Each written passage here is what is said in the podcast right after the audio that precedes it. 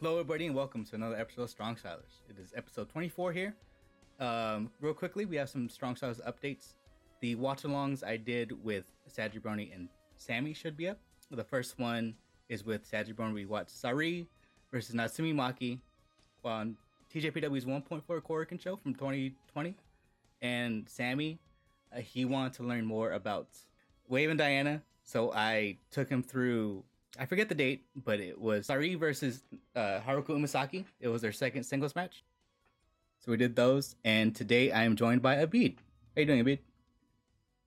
Hey, man. How's it going? I'm doing pretty good. It's another day, another dollar. We're here today to talk about the Catch the Wave 2023 that is currently taking place, as well as Ice Ribbon. So let's kick it over to Catch the Wave. Let's take a look at the blocks. Yeah, let's see. So right now, do you want to just like go over who's in the lead? We'll go over the field real quick. I'll just go over like the names in each block, and then we'll go over who's in the lead. The young block, which the winner gets a shot at the Princess of Pro Wrestling Championship from Pier J. Yes. We have Honoka and Kazuna Tanaka, both Wave rookies. Yura Suzuki, Himiko, and Chie Ozora. For the Elizabeth block, yes, they get a chance at the Diana Queen of Elizabeth Championship. We have Sakura Hirota, Yuki Miyazaki, Mizuki Endo, and Kaori Yoneyama, as well as Cherry. For the A block, for the ABC block, for the normal Catch the Wave, the winner gets a shot at the Regina the Wave Championship. The A block consists of Kohaku, Rina Amikura, Asuka, Venny, Kurumi Hiragi, and Manami. B block has Saki, all caps, Risa Sera, Miyuki Takase, Kakeru Sekiguchi, and Riko Kawahata. C block consists of Kari Shimizu, Itsuki Aoki, Haruka Umasaki, Yuko Sakurai, and Ayame Sasamura. Now let's take a look at who are the point leaders. For the young block, we have Yura Suzuki in the lead with 5 points. In second place is Honoka with 3. The Elizabeth block, we have a tie for first place. Yuki Miyazaki has 4, as well as Mizuki Endo. For the A block, Asuka Venny is currently in the lead with 6 points. Manami is the closest with 2, so she has a firm lead on her block. B block is Risa Sera with 6 points. Right behind her is Saki with 4, so there's a tight race there. But it could all pick up because the other three are sitting at 2 points, so we could see someone catching up. The C block, Hikari Shimizu, Itsuki Aoki, and Haruka Umasaki, as well as Ayame Sasamura. Yuko Sakurai currently has no points. The rest have 2, so it's a 4-way tie. Anyone could have won that block. That one's wide open, yeah, because, you know, Haruka is the Diana champion right now, so, you know, she has a champion power up. Itsuki Aoki was in the middle of her, about to get her title match against Asuka in Sendai. So when they had their match, Haruka Umasaki and Itsuki Aoki, they did a referee's decision, which kept them both strong. Yeah, I believe. What date was that from? That it was last week's pay per view, I believe, or last week's show. Oh, okay, so that's the one I don't have. Yeah. See, like, I have Catch the Wave day 1 through day 5 listed. So, like, I haven't been able to buy to watch the next show. So, like, I only have, like, so for my spreadsheet, right, mm-hmm, that I made, I only have from Korakuen Hall from day 1 to day 2, which took place from Kitazawa Town Hall. And that's like the AM, PM, and night show. Then you have the Chiba, from Chiba to WA Square. That's day 3. Day 4 from Osaka. Day 5 in Shinjuku. And like afterwards, like I don't, because like I haven't bought the next show, which would be day 6. So I think, let me see, what is day 6 for Pro Wrestling Wave? Ah, that's June 11th. That's in Shizuoka. So you have young block, you have Chie Ozora versus Honoka, And then C block, you have Yuko Sakurai versus Haruka Umasaki. So it's only two matches from Catch the Wave. And then like the others are like tag team matches. One special singles match between Kaori Oniyama and Kazuna Tanaka, the rookie, the Wave rookie, versus Joshi legend, veteran Kaori Oniyama. That's cool. Yeah. That's cool to see. Yeah, we'll get more into the tournament as it goes along and they update the shows. As I was going to say, the Ayame Sasamura as well, in her block, she was gearing up for a tag team title match against Asuka and Makoto and Seedling for the Seedling Tag Team Championships. Yeah, that's coming up next. I think that's next week. Yeah, that's a big show. For Seedling. This is a big show for Seedling. And then Itsuki Aoki is going to take on Arisa Nakajima for the Beyond the Sea Championship, which should be very good. I've very much enjoyed Nakajima's reign. She's beating up the kids right now. Loving it. Loving her title reign. My favorite match of hers this year with the Beyond the Sea title reign has been against Ayame Sasamura. Mm-hmm. I love that one. Her match with Riko Kawahata was very good as well. It was good. It's like, you know, Kawahata is just getting better and better, you know. Mm-hmm. You can see the steady growth all year from her. I'm loving it. Like, she's going to get really good one day, for sure. But Ayame Sasamura, her match with Arisa Nakajima was probably my favorite so far of her title reign. But Itsuki Aoki, very soon, is probably going to change that.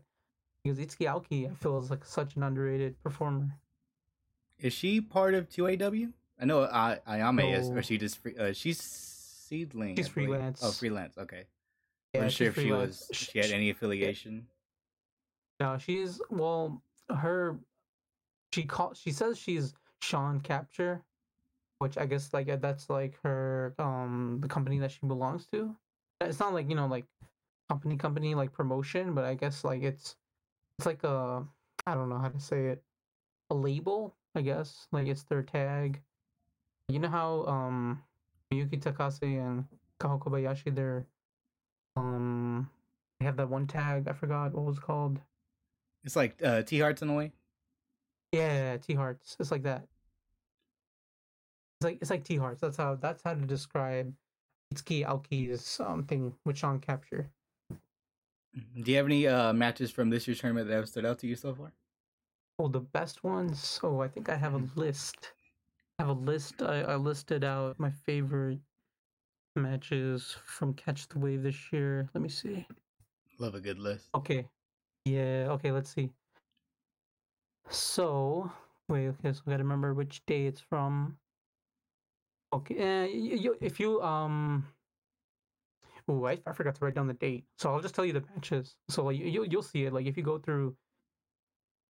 The spreadsheet that I have that I made, like you'll see the matches. So I listed Miyuki Takase versus Kakeru Sekiguchi, Miyuki Takase versus Saki, Itsuki Aoki versus Ayame Sasamura, Kakeru Sekiguchi versus Saki, Haruka Umasaki versus Hikari Shimizu, Haruka Umasaki versus Ayame Sasamura, Sakura Hirota versus Kaori Oniyama.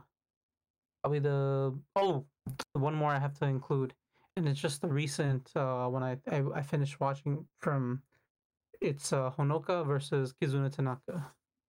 I feel like that those are probably the best ones I've watched so far. But those are the ones I recommend. Honoka versus Kizuna, that's gonna be a big match for them someday in a Korakuen watch. Oh, 100%. Those two. They're building, you know, it's like, that's like their only second singles match they've had together. The first one was their debut match. It was in Shinjuku Face. You know, they debuted against each other. Pretty impressive showing too, it's rare to see like, you know, two fresh rookies and they're having their debut match against each other. Like, it's rare. It doesn't happen all the time. And they're building some nice chemistry. Yeah, they are. They're building nice chemistry. Honoka seems to be ahead right now, but we'll see if Kazuna catches up in the future. Yeah, definitely. Honoka, I feel, is the is like Kizuna, everyone just knows, like, because she has it in her blood, you know, with Yumi Fukawa and Minoru Tanaka being her mom and her dad.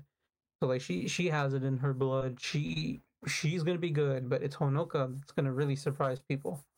I feel she's the one that's gonna really surprise people. Yeah, she stands out when they do the lineup at the show start, when they all come into the ring and get announced, because this is everybody and then a little tiny green, tiny orange luchadora. Yeah. She's the only one wearing a mask. Yeah, the only. Eventually, those two are gonna have to run into the wall that is Kohaku. Yeah, Kohaku. What can you say about Kohaku? Special town. She's great. Former Mikoto Shindo. Just showed up at Stardom's New Blood 8. Yeah, that was really 9. Cool. Well, I forget the number, but the latest New Blood. It's weird seeing Wave work with Stardom. Yeah, there are a lot of partnerships that just materialized that you wouldn't think would happen. Yeah, it's so weird. Like it's cool, but it's also weird. It's like you never they just don't work, you know. Like and so it's really cool to see. So cool to see so many promotions like working with each other. That's been my favorite part about Stardom this year is like the New Blood thing, and they bring in girls from different rosters and promotions. Yeah. And just letting them get free reign and, you know, just wrestle. Yeah. Don't have to worry too much. Because it's not connected to actual Stardom. So it's like a little offshoot. Oh, I just remembered. I forgot. There was 2 other matches I forgot to mention from Catch the Wave. All right, let me check really quickly. There was 2 more matches I forgot.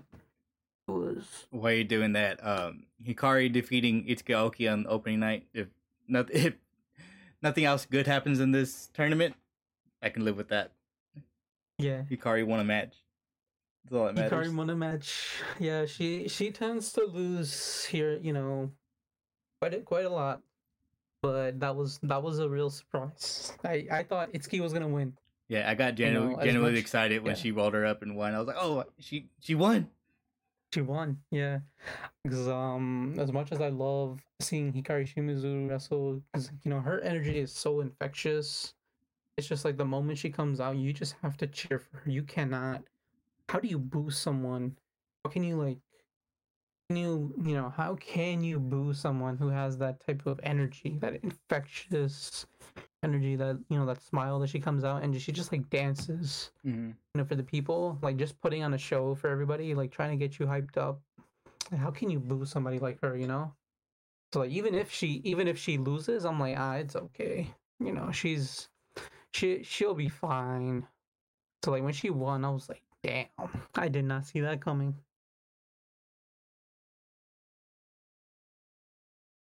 Her and Saki, one of my favorite tag teams. Like even going back to AWG, like when they were as Galaxy Punch, gosh, they were such a blast to watch in AWG, and like even now, like even though, you know, Hikari's been kind of like, you know, she's been kind of like everywhere, to be honest, like just wrestling in like every promotion. Not necessarily every promotion, but you know, she is like, chances are you'll see her on cards. Yeah. She's developing a rapport with Kaho Matsushita over in Ice Ribbon. Yeah, Kaho Matsushita has been building some nice chemistry with Hikari Shimizu as Hikaho. Really, really enjoying their team. It's a clever little name too. It just fits. Hikaho, yeah. Hikari and then Kaho. Hikaho. H-I-K and then K-A-H-O. Kaho. So for the ABC blocks, is it going to be a three-way for the finals? Are they going to throw them in a three-way match?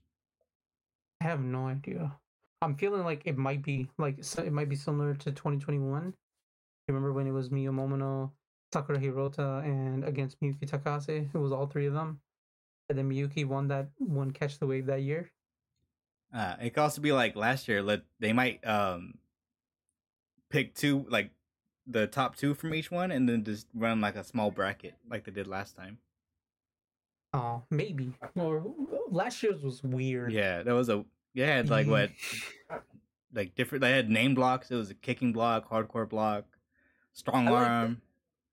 I like the creativity, but comedy. It was weird though. Like they combined the the comedy. They basically they took the leaders of each block and then they combined it into like another two separate blocks. Yeah. Because the last year that young block was stacked. It was. Yeah. It was so good. Yeah, that was a if you want to go back and watch those, please do. That was a very exciting block from last year's Catch the Wave. Saki kind of felt out of place during the hardcore block. She surprisingly did. She had a good match with Risa Sera in hardcore. Like, I don't know how other people feel about it, but I enjoyed the match. I thought it was good. Like, it was kind of, you don't see Saki doing hardcore matches. I enjoy a good death match every now and again. So. Yes. Still crazy how much that opinion of watching death matches has changed. Because, like, I remember I used to hate death matches. And then I saw Risa Sera versus Rina Yamashita in Ice Ribbon in 2020. Fell in love instantly. Yeah, death matches are like a double-edged sword. You either love them or you hate them. Yeah, it's not for everybody. Yeah, there's no real in between. Like you either like it or you don't. So, like either way is like no one's gonna judge you too hard for it. No. Yeah. Yeah. For matches I enjoyed so far in the blocks was Honoka versus Kazuna. I was when I was watching the match, as soon as Kazuna gave Honoka that little sassy ass handshake, I knew it was over. Oh, when I saw it, I was like, oh snap! I thought maybe Kazuna might actually win. To be honest, I was thinking, is Kazuna gonna beat Honoka? I was like, she's still a little, she's still not happy that she lost to Honoka in her debut. Gave her a little sad. She gave her a little. She did. Yeah, it was. She was playing with fire there. Over. Yeah, and then I do remember Miyazaki versus Hirota from opening night when she gave her the 1,000 Years of Death German off the top. Oh yes. There were some other matches I forgot to mention. It was Asuka versus Kohaku and Asuka versus Rina Amikura. Those are another. Like Asuka matches from Catch the Waves this year has already been. It's just she's on fire. She can have a. It's always she like she's incapable of having a bad match with anybody. Incapable. I watched the Asuka versus Amikura match earlier. Oh, you did? Yeah, I watched that one earlier today. What'd you think? It was good. Rina Amikura is someone that can surprise you with how good she is. She is good. She's gotten so much better since her debut in AWG. Yeah. Like Kohaku sitting at one point is pretty surprising, but I think she'll bounce back. It's early too. But, we're only in day 6 now from June 11th. But day 5. So she can make a comeback. She could sneak up. Possible. Asuka has a commanding lead right now. Yeah, but like with the way how Asuka's dominating, I feel like. It's man. Oh, wait a minute. Oh, I think I might have made a mistake. She's at probably 8 points. Oh, the tally's a little wrong. I probably forgot to put the 8. It was like she pinned. Oh, actually, I don't want to say. I don't want to spoil. But yeah, I made a mistake. She's at 8 points. Damn, she. So the one is for first place. Nobody's catching her now. Yeah, and I'm gonna change it right now. So I just updated it. I'm watching it live. Points. For the B block, I'm trying to. Risa Sera. It's always a safe pick. She's great. Yeah. Of course, I want to see Miyuki Takase for biased reasons. As far as the C block goes, I want to see Haruka make it out. Because if they do like a bracket style, I would love for her and Miyuki to have a singles match. It doesn't like doesn't even need to be for the Diana belt. I just need them to have a singles. Luminous. Mm-hmm. Luminous Luminous tag team singles match. Test how strong she's gotten since winning the belt. Yeah. Still, still can't think. Like, that was such a great match she had with Ayako Sato at Korakuen. That was an exciting weekend. It was her and Mio. It was Mio winning the AAAW, pinning Chikaya Nagashima, Gaia Japan original, two-time AAAW. Sorry, I keep 3AW. There you go. It's 3AW. You're thinking of 2AW, the promotion. Yeah, 3AW. Pinning Chikaya Nagashima, who's been trained by Chigusa Nagayo, debuted in Gaia Japan in 1995. And that was her second time winning the 3AW championship. And man, what a match she had with Mio. Back to the C block. Yeah, you were saying about the C block before. No, I was just saying I would like to see Haruka make it out. Yeah, of course. I'm always pulling for Hikari, but it never looks. The future's never too bright sometimes with her. Nah, that's how it is being a Hikari fan. Yeah, I remember last year's Wave 2. I was like, come on, Hikari, win. She was sitting at 0 points for a while, and I was like, come on, man. Miyuki was at 0 points too. Yeah, that was surprising. Oof.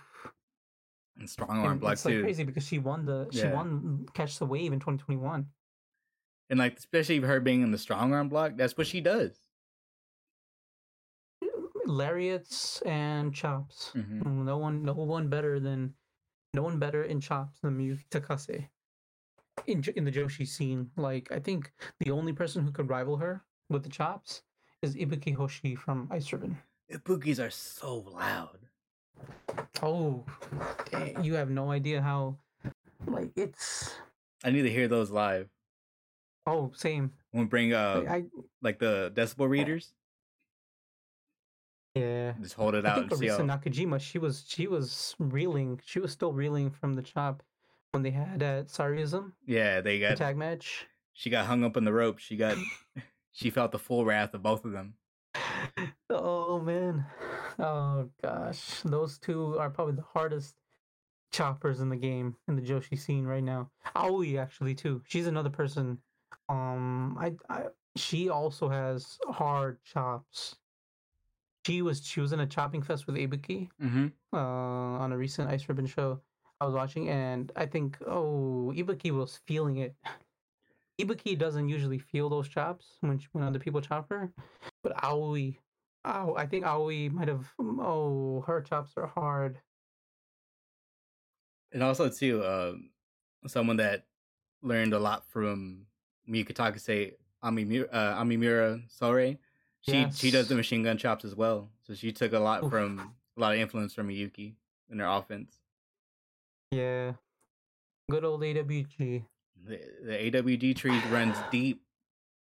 Oh man, I miss it. That's what I call the B block, the AWG block. It basically is. Risa Sera fits in. Oh, she's made few. She's had a few matches.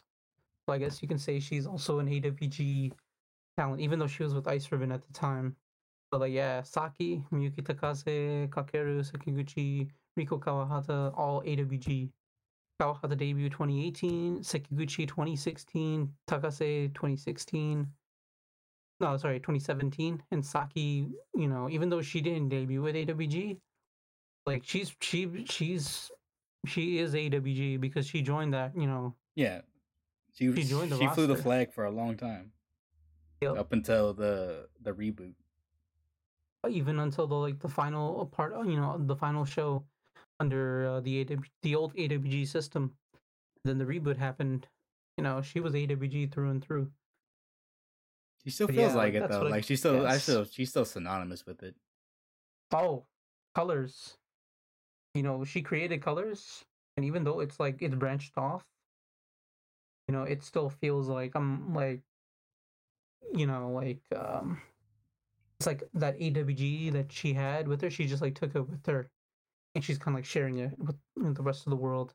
It's really cool to see. Yeah, those are the times when you would have separate colors and beginning shows. Yep.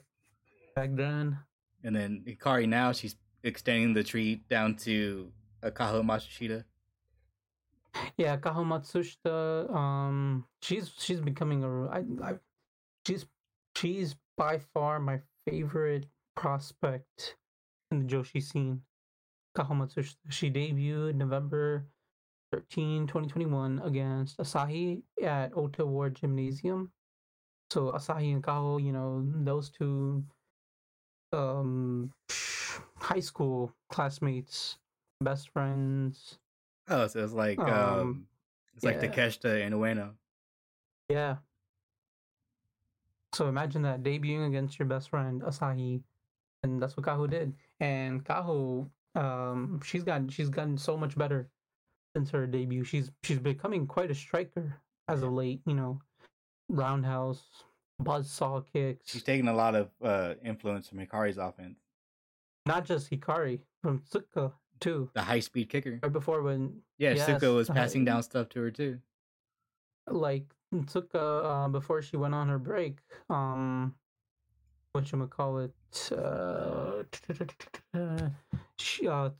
passed down her gear to Kaho. Like what a huge If that's not an endorsement, I don't know what is. Yo. Exactly. Yeah, that's like. So like that's what like, Kaho is by far my favorite prospect. Just wait till the day she pins Tsuka. Oh, I it's gonna be a while. Yeah, it's gonna be a while, but like it's gonna come. It's probably gonna be in a tag match, but you know, probably a win's a win. But, yeah, a win is a win, but like, you know, and Kaho really loves that red gear that Tsuka used to wear. So, yeah, man, I'm telling you, don't, like, keep an eye out for Kaho in Ice Ribbon. Oh, we just like immediately switched from Wave to Ice Ribbon. Before we head fully over into Ice Ribbon, I just want to take a minute to talk about Mio Momono for a second, because I was Mio Momono, my tongue didn't want to work. It's okay, man. But I was watching her match that she had with Riko Kawahata earlier, and I haven't watched it yet. Just watching that's literally today. Yeah, I was watching it and like my thoughts were like, and imagine a world where Chigusa really turned her away for being too short. Oh. Yeah, imagine like how's this thing like, man? Imagine a world we lived in where Mio Momono wasn't a wrestler. Oh, gosh. I would want to live in that world. Yeah, it's crazy. Like, Mio's so good. She is incredible. She's so good. Like, even how tall is she? 4'11"? 4'10"? 4'11". Allegedly. Allegedly. That's what the books say. But that's what the books say. Yeah, she is. Even when the video quality ain't so good, you can still see what makes her so great. Oh, I heard about it. I heard people were saying how on Zyko, the stream wasn't good, like, you know. But they're still managing, because like, even though the quality may not be good, like the wrestling is still good. Yeah, the same thing with some of the Wave shows. Like some of the quality ain't the greatest, but you know it's still. It feels like you're watching it through a microwave sometimes, but you know still enjoying it. Yeah. Yeah, like when I'm watching on Confetti, some of the quality is not, you know, some of it is not good, but then some of it is. Like, at least like, I can watch it. It's inconsistent, you know, it's inconsistent, but you're still able to watch. Yeah, let's move it over to Ice Ribbon. I'll let you take the lead on this one because I'm not too tapped in. I know you're much more tapped into the promotion than I am. So you know me, I've been watching. I've been watching Ice Ribbon since 2020. Like, it first started, you know, with Tsukasa Fujimoto. I was just on YouTube. I was just getting into Joshi wrestling. 2020, like late 2020, stumbled upon Tsukasa Fujimoto versus Jayla Dark from Pro Wrestling Eve. You know, shout out to Eve for uploading that on YouTube, because that match led to me. And then I was on Twitter. And then I saw Yappy. was like talking about she was gonna do a Twitch stream. She was gonna do like an art stream, and then literally that stream led to me getting an Ice Ribbon Nico account. And the first Ice Ribbon show I watched was Yokohama Bunka, the final show in 2020. It was in August of 2020. The main event was Suzu Suzuki versus Maya Yukihiko for the Ice Cross Infinity Championship. And I guess you could say the rest is history, because that's the show that started off for me. But like right now, Ice Ribbon, man, so much has changed. So much talent has left. It's a lot of people have, you know, they've kind of like just stopped watching. But I'm like, I'm of the very few that's still on that boat. You know, on that boat that they're sailing across. It's unfortunately fallen by the wayside. Yeah, I still believe change. I still believe in change. Even though so many of my favorites have left. Asahi has left. Ao Ishikawa has left. Mayo Yukihi left. She became freelancer. You know, Prominence left. You know, Suzu Suzuki, Risa Sera, Kane Fujita, Uchi Miyagi / Mochi Natsumi now. Yeah, it was rough. It was a rough time period. Hiragi, yes. Tekla as well. Tekla also left. Because that was tough. That time period, you know, where Prominence were announcing their departure, and then that led to Tekla as well. Yep. And then, you know, they left, and the new Big Three stepped up. You know, Ishikawa, Asahi, Ibuki. I wouldn't say Big Three per se, but I would say like now you're seeing like the talent that would be always like on the opening card. It just, you know, now they were getting opportunities to shine, you know. And Tsukushi, she was in her reign, and then she ended up retiring in May of 2022. That was her big bully reign. Tsukasa, yes, that was her big bully reign. Loved it. Loved Tsukushi. Still miss seeing her wrestle. I remember those days because her like her first challenger was Suzu, and everybody was confused why they were doing that so soon, and then everything started happening. Yeah. Oh, the good times. But it's cool. So after Tsukushi retired, Takase, and then she announced her hiatus. Right? Yeah, she announced she was getting married. She was gonna go on hiatus. She gave her gift. She gave her red gear to Kaho Matsushita as a gift. And as you mentioned before, I mean, if that's not an endorsement, then you don't know what it is. But you know, so Tsuka, she went on her break. So then now you have Asahi, you have Kaho Matsushita, you have Ibuki Hoshi, you have Yappy, Hamuko Hoshi, Kiku, Arisa Shinose, who debuted in June of 2022. So like when Tsukushi retired, then they had the Ice Cross Infinity Championship tournament to crown a new champion. Arisa Shinose was a rookie. She debuted. And then she had an injury. So like, you know, she's also a part of the roster. And then Kiku, I already mentioned Kiku. Bani Oikawa, she just recently left Ice Ribbon. So she's taking a break from pro wrestling. So I wish her all the best. I hope she, you know, like she was really starting to. She was becoming one of my like favorites to watch in Ice Ribbon. She was gaining experience, like she was really showing her growth as a performer. Like she was starting to add kicks, and like for me, I love wrestlers that just kick people, whether it's roundhouse, spin kicks, you know, PKs, you name it, buzzsaw kicks. So like Bani, like she was kind of becoming one of my favorites to watch in Ice Ribbon. So she's another departure. Asahi left. Now Ishikawa left.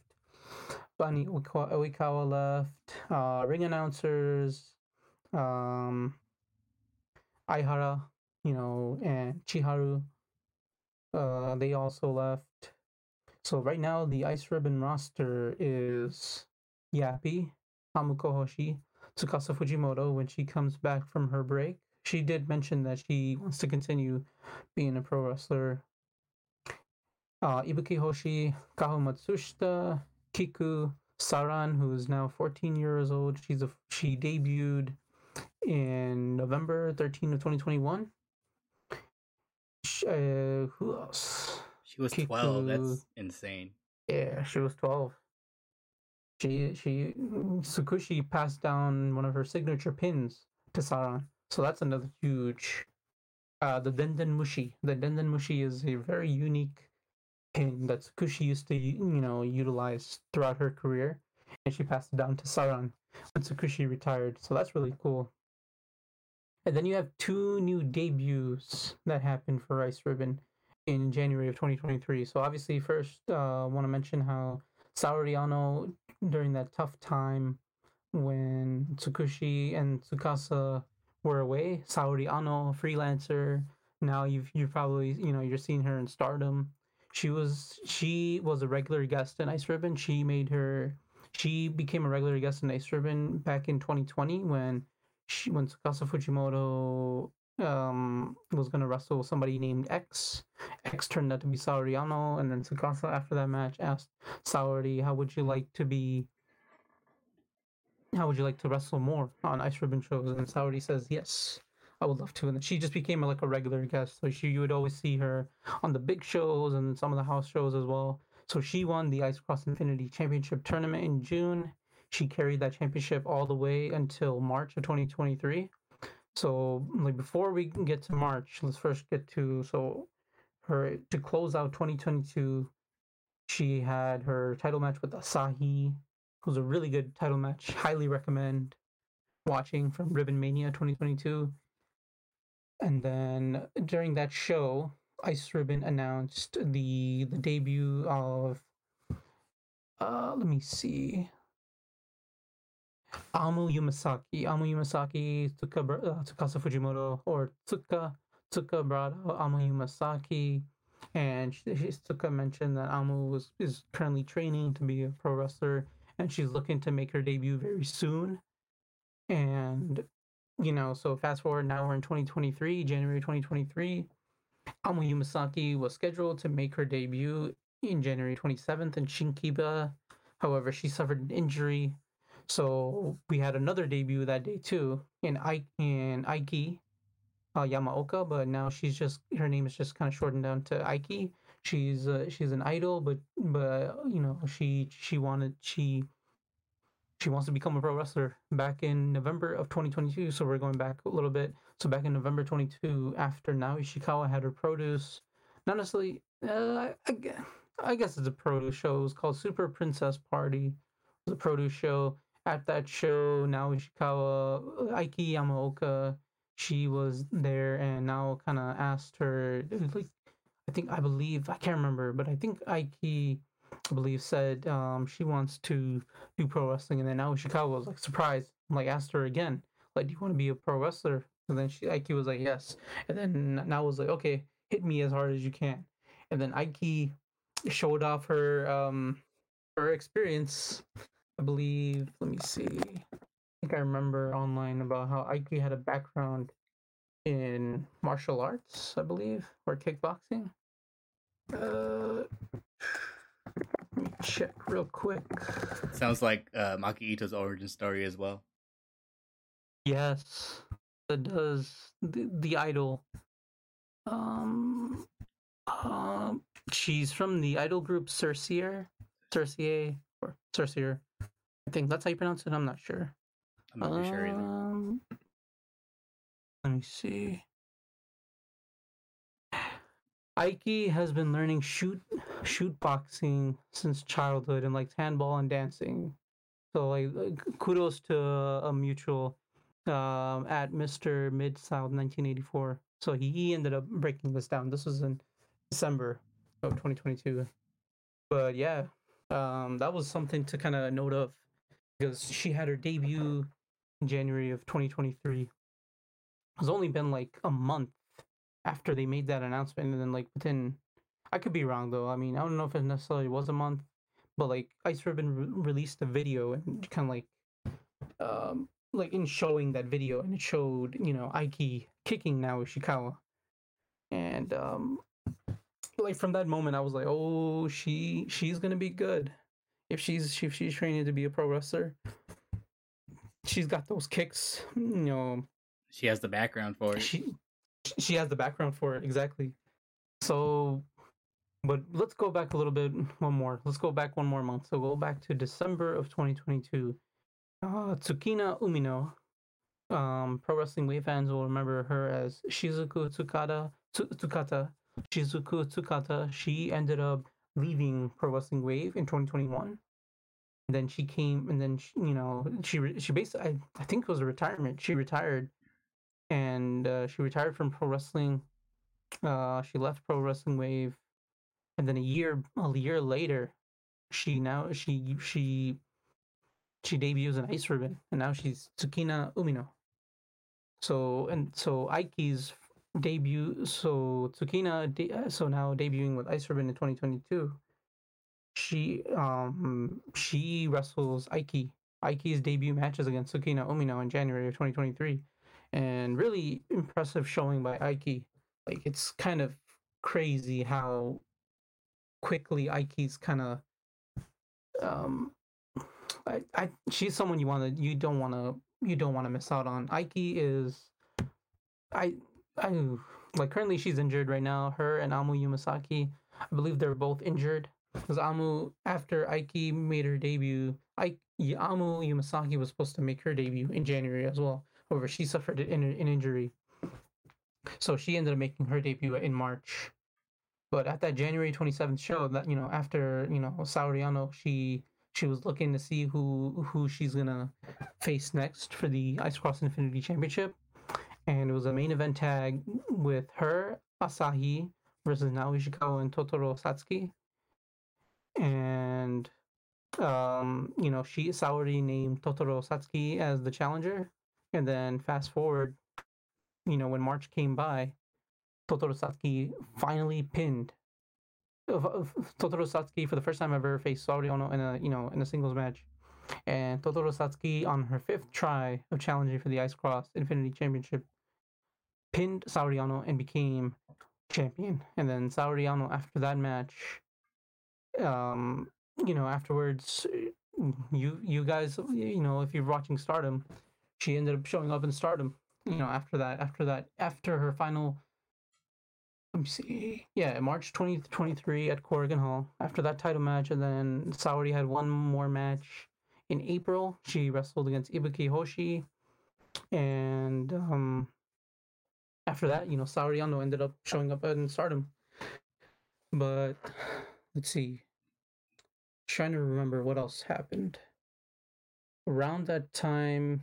So obviously, I mentioned before, Asahi and Naoya Ishikawa, they announced that they were leaving Ice Ribbon. Naoya Ishikawa, it was mentioned that she was going to become a freelancer.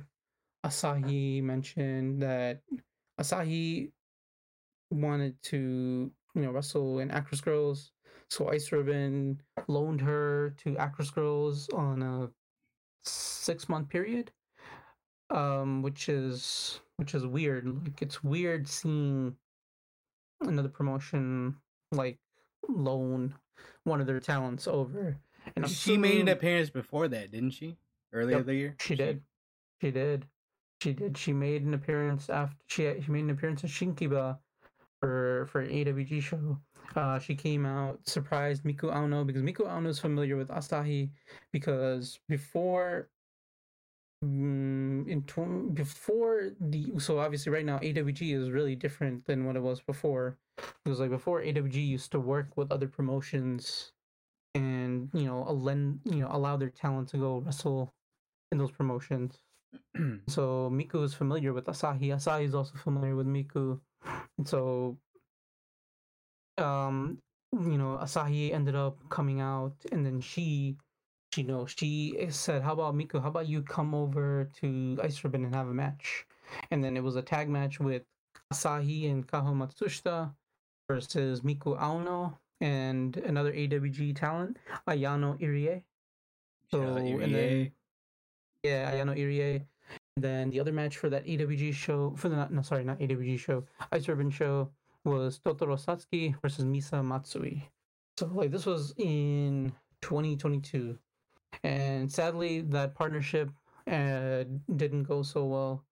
And, you know, Asahi really wanted that partnership to work, but it didn't. And that led to Asahi, you know, that loan to Actress Girls. And now making a request to be there. Making a request to be there. Asahi is now in Actress Girls. Like, and I'm assuming she's probably not.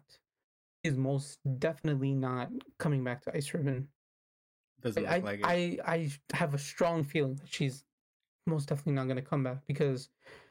So as a language learner, I like to listen to a lot of streams, a lot of wrestler live streams, and I just kind of like listen in and just hear them speak in Japanese. I'm able to understand a little bit. So the few times I've listened to and watched Asahi's live streams, when she's just chatting with the fans, I can tell how much fun she's having in Actress Girls right now than during her entire time at Ice Ribbon. She's found her family. She's found her, I guess though, yeah, I would say I mean, she does still have a family in Ice Ribbon. You know, she's like still close with girls, the Buki. I know that. She's still close with them, Yappy. She's close with everybody. But it's just, you know, she's just... It's hard to describe. Like, she's having so much more fun. They brought her out of her shell. Yep. Definitely. Picking up on Miku real quick. I remember her last match in Ice Ribbon before the reboot, and that was a big deal. They were treating it like, no, they're going to say goodbye to ever, you know, saying goodbye forever to her. I believe that was Ribbon Mania 2021. She wrestled one final time on that show. And nobody knew at that time, like what's going to happen, you know, like, I think the talent knew, but like everybody outside AWG didn't know. You know what I mean? Really? Because when they announced it, well, initially when they announced it, even the talent, like the AWG talent was like, what? Oh, they didn't even know. Yeah, you're right. Yeah, remember Mari was like, what? Oh yeah.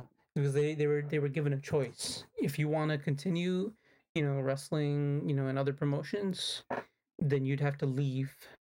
Yeah. But if you want to stay, and you know, wrestle in AWG and only, then you know, I mean, sorry, not only. If you want to stay, then that means you can only wrestle in AWG. So Miku Aono, Mari, Misa Matsui, Ayano Irie. And who else? Natsuki. Who else stayed? No, yeah, no. I'm talking about like the AWG, like, you know, Natsuki. She debuted like late 2021 under the old AWG system. Then Natsumi Sumikawa, right? She came back. Natsumi, you know, if Stardom fans, if you know her, Natsumi Shozuki, right? She came back. She joined AWG in late 2021. Izuka Arai. She's the ring announcer for AWG, so she also stayed. So, like, altogether, you have... Oh, Chaki. Chaki is another AWG talent. She debuted in late 2021. And Naru. Naru is also someone who debuted in late 2021 for AWG. So, like, those were, like, the ones from... that, I guess, like, the previous AWG, like, crew they were familiar with. So they were the ones that stayed while everybody else left. Miyuki Takase, Saki, Hikari Shimizu, Yuko Sakurai, Rina Amikura, Kakeru Sekiguchi, you know, Momokogo, Wakatsukiyama, Momotani, Miura, Momotani, my Sakurai. A long list of people. It's a long list. It's gosh, like that, like people do not credit AWG for what they've been able to do, produce, you know, the stars of the future. Yeah, it's like to put it in like in perspective. There's enough former AWG talent that are freelancers right now to run a whole card with just them. Nope. But going back to Ice Ribbon, so like right now, so obviously, with so much has happened, talent leaving. And like now it's just a much shorter roster now. There's Yappy, Totoro Satsuki, Hamuko, Tsukasa Fujimoto when she comes back, right? Ibuki Hoshi, Kaho Matsushita, Kiku, Saran, and then you have the debuting rookies being also Arisa Shinose. She actually I believe she had her she had an exhibition match today for a dojo show. So I think that exhibition match is probably going to lead to her making her return, her return from injury. So I'm really excited about that. So Risa Shinose, and then you have the other two rookies, who debuted.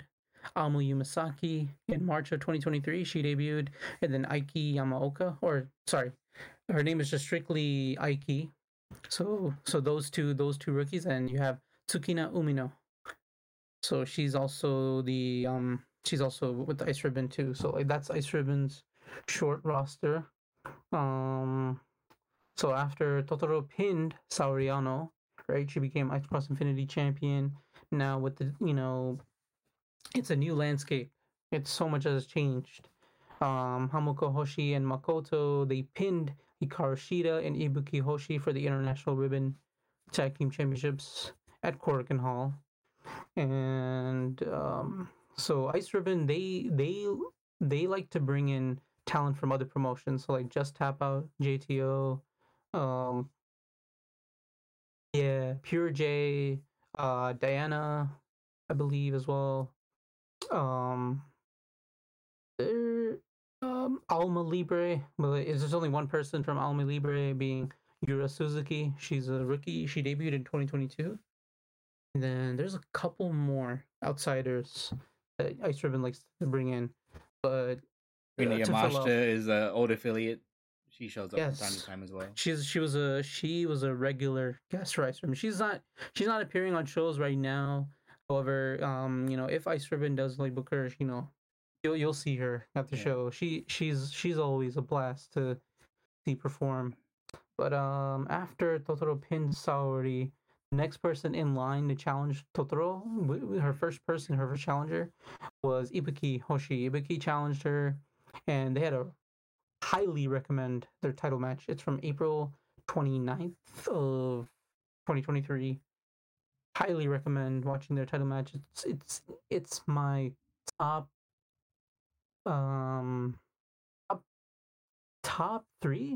five favorite Ice Ribbon match. Like it's right behind. Actually, no, top three. It's really good. It's right behind Totoro Satsuki versus Saoriano from the Korakuen Hall main event from March of 2023. When I tell you, I was cheering for Ibuki. I was too, because I'm like, as much as I love Totoro, I'm so happy that she's finally champion. I was like, come on Ibuki. I do want to see her win the title. I want to see her thrive, man. I do think it might take a bit longer though. She's still young. She's still only 20. She was only 20, yeah. But after Totoro had that awesome match with Ibuki, the next challenger. We had to wait a little bit, but it was coincidentally in Glate, Michiko Miyagi, she had a match with Unagi Sayaka where the loser would leave Glate. And Michiko Miyagi lost. And then at an Ice Ribbon Dojo show, Michiko Miyagi came out. And what a surprise. No one expected her to be there. She was there, and then the next challenger to Totoro Satsuki was Michiko Miyagi. And also recommend watching her title match with Totoro from Osaka. Really, really well done. Really enjoy that title match. Even though so much has happened within the past 2 years with Ice Ribbon, they still managed to put on great matches, fun shows, and you get to see talent, be able to showcase what they're able to do, the rookies, booking, Sumika Yanagawa and Misa Kagura from JTO, Misa Kagura debuted in 2020, Sumika Yanagawa debuted in 2021, and they've been, I guess, they're kind of becoming regular guests on Ice Ribbon shows. And you're just seeing the growth they're making as performers as well. And then you're also seeing the rookies within Ice Ribbon, Kaho Matsushita. She debuted in 2021 against Asahi, her best friend and high school classmate. And you're just seeing everybody within the promotion, like, grow, like, all the, you know, the talent that, like, you know, before when the other talent was there, and now, like, you know, it's kind of opened up more doors. It's opened up more opportunities for the other talent that always get, like, featured in the opening card. They're finally getting opportunities to, like, to showcase, like, how much they've grown as performers, how much, like, giving, you know, like, after Michiko Miyagi, she lost to Totoro Sasuke. The next challenger is Yappy, which is huge. Let's go, Yappy. Huge. Let's go, Yappy. Right? Yappy coming off her Philippine tour, going back to the Philippines, wrestling over there. Oh, so happy for Yappy. Like, I've wanted this for so long. It just feels good to know that she's finally getting her chance. Finally. Like, I've wanted this for, like, if you probably saw it, right? I made this GIF thread of Yappy. Mm-hmm. I posted on Twitter, and just trying to find clips and highlights of her through Ice Ribbon's YouTube channel was like trying to find a needle in a haystack, because literally Ice Ribbon would not show much highlights of her. So it was tough making that gift thread, but I knew I was like, I gotta showcase her, man. Like, she is Ice Ribbon. Yeah, like, Ice Ribbon's the door to the international world. Like, you know, like, in terms showcasing Ice Ribbon to the outside world, she is that. She is the gateway to that. She's aired her frustrations that she has with the company about how often she gets to wrestle, but yeah, she's just as important to that company as Tsukasa is. Like, Tsukasa, the ace, you know, Ice Ribbon. That she is Ice Ribbon. Like, there is no Ice Ribbon without Tsukasa Fujimoto. Like, Yappy is also Ice Ribbon. She's just as important.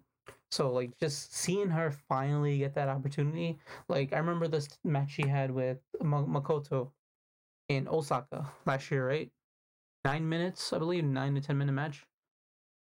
The best match Yappy had in her career by far.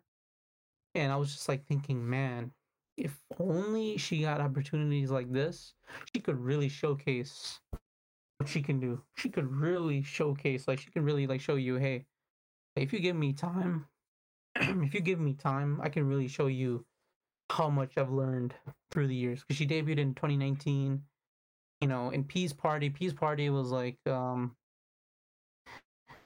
separate thing with Ice Ribbon. It, like, so, you know, like, kind of just finally seeing her, like, finally get that opportunity. She's gonna challenge, Totoro, and the title match is actually tomorrow, June 18th. Today's June 17th. She's gonna challenge Totoro Satsuki for the Ice Cross Infinity Championship, and it's just really exciting. It's so refreshing to see. As an Ice Ribbon fan, and then also just as just a fan of just seeing people, like, get, you know, just, oh, man, it's just hard to describe. This is a huge moment, not just for Yappy. Yeah, of course, this is the biggest opportunity Yappy's ever gotten in her career. But I hope also too that Ice Ribbon sees the overwhelming amount of support she's going to receive from the Western fan base. Oh. She, man, words cannot describe how happy I am. Like, I hope, like, that match with Totoro, it helps open up more eyes, you know, that she gets more booking opportunities. Yeah. Like, I would love to see her, you know, show up in Ganbare Pro. I was literally just about to say Ganjo. Yeah, Ganjo. Yeah, I would love to see her. I would love to see, like, Ice Ribbon. Like, hey, let's talk to Ganjo. Let's get you, like, booked over there and wrestle there too, you know? I would love to see that. Like, so I'm really excited for her title match with Totoro, because Totoro, really happy for her too. Like, she's challenged for that title 4 times, lost. She lost to Tsukushi, she lost to Tsukasa, and now she pinned Saori. That was her 5th try the championship, and she finally pinned for the title. And, you know, it's just really cool to see finally, like, talent, you know, you know, be given, you know, like opportunities to really like showcase like, you know, their talent. Sorry, I'm being repetitive. No, you're good. It's just really cool to see, you know, talent be featured more. Yeah, I'm really hoping that not just, you know, the chance for Yappy to show out, but I'm hoping this opens more doors for like people see this, other companies watch it, and you know, she gains more interest in bookings. Yes, definitely. So that's the Ice Cross Infinity title picture, right? And then now we go into the tag title picture. So because like right now, so Ice Ribbon has 3 championship titles. However, another wrestler retired and ended up leaving the company. Yuki Mashiro, she ended up retiring as a pro wrestler to become a nurse. The greatest of all time. Yes, man. I miss her. She was so good. She was so good. She was special. She understood her character, you know, and she played it so beautifully. And also, she became a really good technical wrestler, too. Highly recommend her last match with Suzu Suzuki from Ribbon Mania 2022. Highly recommended. That was Yuki Mashiro's final wrestling match, and it was just such a beautiful retirement, you know, like the retirement after the ceremony. It's just a beautiful way of just sending her career off, like, into the sunset. I do love how Suzu honored her request for that to be her final match. Yeah, Suzu debuted in 2018 with Ice Ribbon. She debuted in Ribbon Mania in 2018. She was originally gonna debut before, but I believe she had an injury. I think I can't remember, but yeah, she was originally gonna debut much earlier, I believe. But yeah, she ended up debuting at Ribbon Mania 2018, and her opponent was Asahi. And Asahi, she made her debut in August of 2017 against Manami Toyota at Korakuen Hall. So, whoa. Man, yeah, that's a yeah. When it comes to training, Ice Ribbon is like among the best. If they're able to train, you know, Suzu Suzuki came out of there. Tsukasa Fujimoto came out of there. Hikaru Shida came out of there. Riho came from that Ice Ribbon, you know, as well. Like, you know, even like, you know, Emi Sakura created Ice Ribbon, you know. So Ram like, Kaicho as well, right? I believe she started off there. I don't think she was trained there, but I mean, she did wrestle as a regular guest for Ice Ribbon shows. Yeah, because her and Riho started when they were like 9 years old. That's crazy to think about. So did Azumi. Yeah. Azumi started when she was like 9. Man, she debuted in 2012, I believe. I don't know. I can't remember. Time flies. Time does fly. It's crazy how. It's just crazy seeing talent progress through the years. Like, it's just it's just crazy to watch. Like, it's like, man. I'm lost for words. Yeah, we're in for some interesting times. I do hope that one day we get a tag match that consists of Kaho and Suka versus Ibuki and Shida. Oh, yes. That would be fantastic. Also, Ibuki has been getting some outside bookings, which is great. She was at the Sariism show. She got the team with Miyuki Takase against Arisa Nakajima and Hikari, I believe. I'm Pure J. Yes. And, you know, that's a tag team right there. That is. Yeah. They need to figure out a red name. They need to fit the motif. We'll see. And those two got the hardest chops in the Joshi scene by far. Yeah, that's the real West Coast wrecking crew right there. You have no idea how hard Ibuki and Yuki chop. Yeah, I'm pulling very hard for Ibuki to come up. She wrestled, I believe today she wrestled against Risa Sera, former Ice Ribbon champion. Risa Sera debuted in 2012 and Ice Ribbon left to the promotion in late 2021. You know, she had one final match in Ice Ribbon in January of 2022, I believe. Then afterwards, she hasn't made an appearance within the promotion since then. But yeah, it was it's really cool seeing, you know, because when Sera was in Ice Ribbon, Ibuki was, you know, like, yeah, I mean, she's 20 now, but yeah, she was like 16 probably, or I don't know the ages, but I just know that she was much younger. Mm-hmm. Right, she was also much younger in experience as well. Her old gear always, I mean, I could never figure it out. It was always like a mishmash of a bunch of different things. She had checkers. It was green. It was like she had a bunch of colors. Yeah, she back then her nickname, or Yappy told me when I asked her, when I was doing the gift thread for her, I asked her like, "Oh, what is your nickname?" And she told me, "What do you mean by nickname?" Oh, and then I was like, "Oh, you know, like the name that you come out to for the ring introduction." And she told me, "No, that's catch copy. We call that catch copy, which is short for catchphrase." So yeah, I learned something new that day. But yeah, so Ibuki is catch copy. You know, when she was like, you know, still like 2 years, you know, in of experience, she was Star Child. Yeah. Now she was Star Child. Yeah, she was Star Child, and now it's her current catch copy is the first star. So she's outgrown that, you know, that rookie moniker. She is.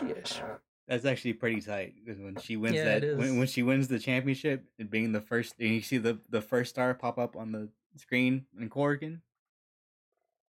Can't wait, man. I can't wait. She has a bright future. Yes, she does. As I told you before, right? She's Ice Ribbon's prodigy. Mm-hmm. She is really good. And she's gonna get even better, you know, as the years go by. Mm-hmm. Like she's already, yeah. I have a soft spot for Ibuki. I want her to do extremely well. Same. I hope so, man. I hope so. Oh, I was talking about the tag title picture, right? So after Hamako and Makoto, they retained again. No, sorry, not retained. They pinned Hikaru Shida in Ibuki Hoshi at Korakuen Hall in March to become the new tag champions. The first challengers were Misa Kagura and Sumika Yanagawa. So, like as I mentioned before, they're from JTO, but they've been making regular guest appearances in Ice Ribbon. They've been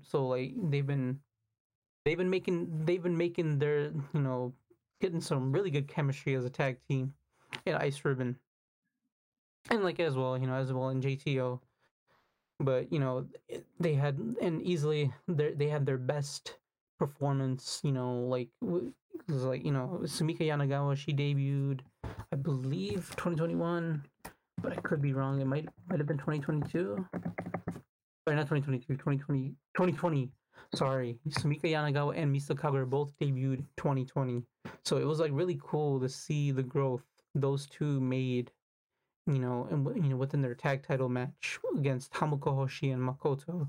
Makoto and Hamako Hoshi are Ice Ribbon originals. Like those two have been around. They you know, Hamako Hoshi debuted in 2008. And Makoto debuted in Ice Ribbon in 2006. You know, both trained by Emi Sakura.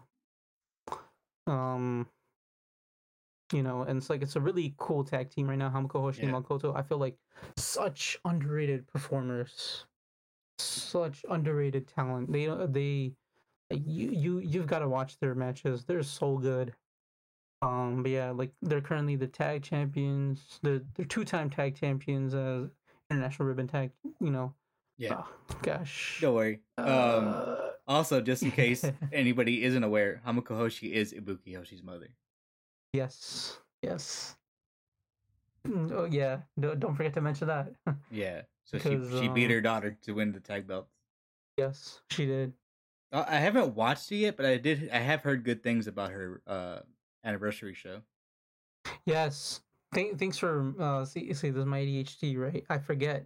Like as I venture from talking about one thing, I'm so passionate about Joshi wrestling, and sometimes I kind of venture off and like I'm just rambling.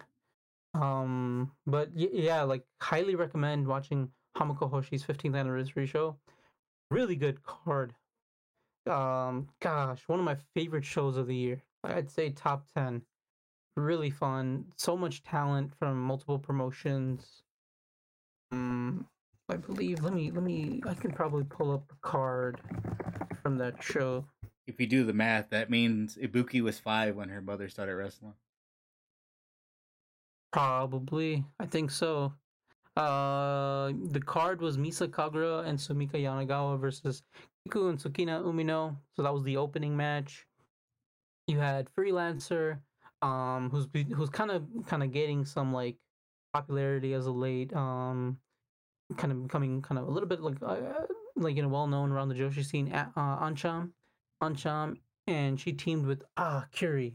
She's another member of the Ice Ribbon roster. I forgot to mention she made her return in April of 2022. You know, it turned out, so when she left in 2020, she mentioned that she was taking, like, I guess, you know, we thought as fans, okay, she's probably retiring from pro wrestling, but turned out she actually left to get married, and then she ended up having a kid. So then she came back in April of 2022, and then she mentioned how she was going to wrestle part-time in Ice Ribbon. Because, like, you know, she's a mom, she has a kid. So, you know, gotta love Kiri. So it's such a joy seeing Kiri back. So on this Hamuko Hoshi 15th anniversary show, Ancham and Kiri versus Sauron and Yuri. Yuri is from Ganjo Ganbare Pro Wrestling, for those who don't know. And then the third match was really cool. This was a really fun match to watch. If you Stardom fans, if you know, who's teamed with Nanai Takahashi, they were the goddess of Stardom tag team champions. You faced off against Yappy. Ooh, this match was so good. Hoss fight. Yeah, big hoss fight. I remember when that got announced because that was right after she came back. I was so happy. Like, I'm like, this is what I love about. Like, this is what I'm currently loving about Ice Ribbon. Seeing the talent that wouldn't get featured a lot, like, the regulars, now they're getting opportunities to, like, to wrestle, like, other talent. So Yappy, just so happy for her, so she gets to wrestle you. She had that match with you. So, and then the fourth match, this was good. This was a good strike exchange. You have Kaho Matsushita, Ice Ribbon's, I guess you can still kind of consider her a rookie because she debuted in 2021 in November. It's only June of 2023 right now, but she faced off against Joshi veteran. I call her a legend as well. Hanako Nakamori. She's the Pure J. She's currently the Pure J Openweight Champion. That's the top prize in Pure J Joshi Pro Wrestling. Hanako Nakamori. Man, that match was so good. And Kaho just continues to show her growth as a performer. And then you have the semi-main event with Asuka and Makoto. So Asuka's first match in Ice Ribbon. And she goes off against Ibuki Hoshi and Ryo Mizunami. That's another name I forgot to mention. Aniki, Ryo Mizunami. One of the hardest chops in the game. Oh, so underrated. Such an underrated performer. So her and Ibuki Hoshi tag team against Asuka and Makoto. And then the main event with Hiroyo Matsumoto versus Hamuko Hoshi. Both these two... Hamuko Hoshi debuted in 2008. Hiroya Matsumoto debuted in 2006, but Matsumoto is someone that just, I guess you can, I don't necessarily, like, know how close they are, but I'm assuming because while watching the show, Hamuko was just really, she was just like in, you can kind of just tell watching that match and watching that show, like, just how close Hiroya Matsumoto is with Hamuko. And how special it was for Hamuko to be able to wrestle her. And on that show, there was also a surprise return. Wait, should I spoil who came back? Yeah, I'm pretty sure we've all seen it at this point. Oh, okay. Yeah. All right. If you haven't watched it, definitely recommend watching. But those who have watched, if you know, Tsukasa Fujimoto and Tsukushi Haruka came back unannounced. No one knew. Hamuko Hoshi did not know that they were coming back to surprise her for her 15th anniversary. And it was just when they came out during the main event, and Hamuko was just in tears. I mean, she was in tears when she saw Tsuka and Tsukushi came back. And Tsukushi and Tsuka were doing drop kicks to Hamuko. Tsukushi did her signature forearms. It was, gosh, highly recommend watching Hamuko's 15th anniversary show from May 14th of 2023. Highly recommend it. Really good show. One of my top 10 favorite shows of the year by far. And also this show took place on Mother's Day. So what a coincidence. Everything lined up nicely. What a coincidence for it to... Everything lined up nicely, you know. So highly recommend watching that show. Going back to the tag title picture, after Sumika Yanagawa and Misa Kagura, they failed to pin Hamuko and Makoto. The next tag title defense, I believe, is... Let me see here. Yes, so the next tag title defense is from the recent show in June 4th from Osaka. Hikari Shimizu and Kaho Matsushita as Hikaho. So like they've been building some really good chemistry as a team as of late. Come on, Hikaho. Yeah.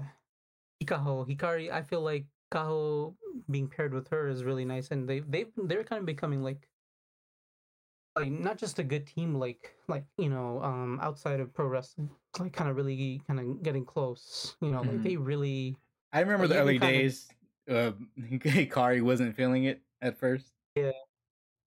So, really, this Osaka show. This is the main event that also had Totoro Satsuki defending her Ice Cross Infinity Championship against Michiko Miyagi. And then you had the semi-main event, which was Hamuko Hoshi and Makoto defending the tag titles against Hikari Shimizu and Kaho Matsushita. Recommend watching this. I believe this is Kaho Matsushita's by far one of the best matches of her young career. Highly recommend watching this one. This was good. Like, as I mentioned before, even though they, you know, Ice Ribbon has gained so much bad publicity through the years, they're still putting on some fun matches. They're still putting on some fun shows, and you know, like it's just really it's just hard to describe. Like for me as a fan, I'm having a lot of fun right now because I'm just seeing so many of the younger talent like get opportunities. And they're stepping up too. They're not, you know. They're really stepping up. So after Totoro defended against Michiko Miyagi, Yappy came out. She challenged, you know, I think I mentioned it already, but yeah, like, you know, Yappy is the next challenger to Totoro Satsuki's Ice Cross Infinity Championship, and that title match will take place June 18th from Skip City. And I believe good old Skip City. Good old Skip City. It's right by the Ice Ribbon Dojo, and so like it's literally right by. So it's a great venue. Like Ice Ribbon runs a lot of house shows there. So that I'm really looking forward to that title match. I believe also Michiko Miyagi and Aoi, they've been kind of teaming a little bit as of late. They are going to be challenging the International Ribbon Tag Team Championships at that show. So Hamuko Hoshi and Makoto versus Michiko Miyagi of Glate and Aoi of JTO, Just Tap Out. So they're building a nice card for that Skip City show. And then along with that, what else has been happening in Ice Ribbon? Oh, Ibuki and Kaho have been feuding. So this has been fun. But Ibuki failing to pin Totoro for the Infinity Championship, and Kaho now. I'm assuming like these two are feuding, And on the dojo show, I believe the dojo show for June 17th of today, they had a singles match, I believe. Yeah, I think they had a singles match. Let me check Ice Ribbon's English Twitter. If so, I can't wait to watch that. Yeah. Let me see here. No, sorry, no, that's not the... No, wait. They did have a singles match recently on the dojo show. And, like, you could just... Ibuki and Kaho, they were... Yes, there you go. June 10th? I believe that was the dojo show. June 10th. It was Ibuki Hoshi versus Kaho Matsushita, the June 10th Ice Ribbon Dojo show. You can watch that on Ice Ribbon's YouTube channel membership.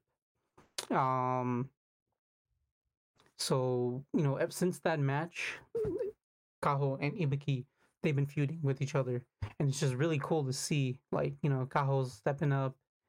Ibuki is, you know, as well, like, you know, Ibuki has, like, after losing the tag title with Shida to Hamuko and Makoto, after losing to Totoro, now she's like, it's just really exciting to see, you know, the new blood, the future, the new blood. There you go. Yeah, like the theme right now within pro wrestling, it's like you're seeing the new generation like step up to the older generation. Not necessarily older generation, but it's the current generation. Or yeah, because we're seeing something similar happening in TJPW right now. Yes, TJPW, not just TJPW, but also in like All Japan, New Japan. You know, like you're just seeing it changing. Actress girls, you're seeing it just all around. Like you're just seeing the newer generation just step up and, you know, challenge the current generation, and it's just really nice to see. So like Ibuki and Kaho, they're currently feuding. And then, so they, yeah, there you go. This is why I'm really excited about the Skip City show, because, oh, sorry, that's not a tag title match. So Makoto and Hamuko Hoshi versus Michiko, Miyagi, and Aoi is not for the tag titles. However, I believe it might end up leading to like a tag title match. I'm assuming. They could, sure. You know, yeah. If they pick up the win here, like roll them up or something. Yeah, definitely. But this is along with this card for June 18th from Skip City, Ibuki Hoshi versus Kaho Matsushita in a no time limit. So, woo, they've been given no time limit. That gets me so excited. Like this the prospect of that feud moving forward into the future. That's really exciting for Ice Ribbon. So exciting. Exciting. It's such an exciting time. Like, I mean, even though so many have, like, they ventured off and, you know, and understandably so. Those are the two that stayed. Those are the two that stayed, too. Yeah, Ibuki and Kaho. They stayed. So I'm really loving this feud right now. It's just really cool to see. Oh, man. It's just really cool to see Kaho just, like, kind of getting better and better. And Ibuki, she's already good, but... She just needs the reps now. Yeah, so look out for that match. Highly recommend... if you're trying to watch Ice Ribbon, Ice Ribbon has a YouTube channel membership where it is, I believe, 1,000 yen per month. I believe so. I could be wrong, but if you go on to their YouTube channel, Ice Ribbon's YouTube channel, if you try to join the membership, you'll be able to watch those dojo shows that Ice Ribbon has, along with they've been recently been uploading pay-per-view shows again. So it's really cool to see. So now you can watch those pay-per-view shows, you know, like, so the Totoro Satsuki versus Ibuki Hoshi, that's from the April 29th pay-per-view show.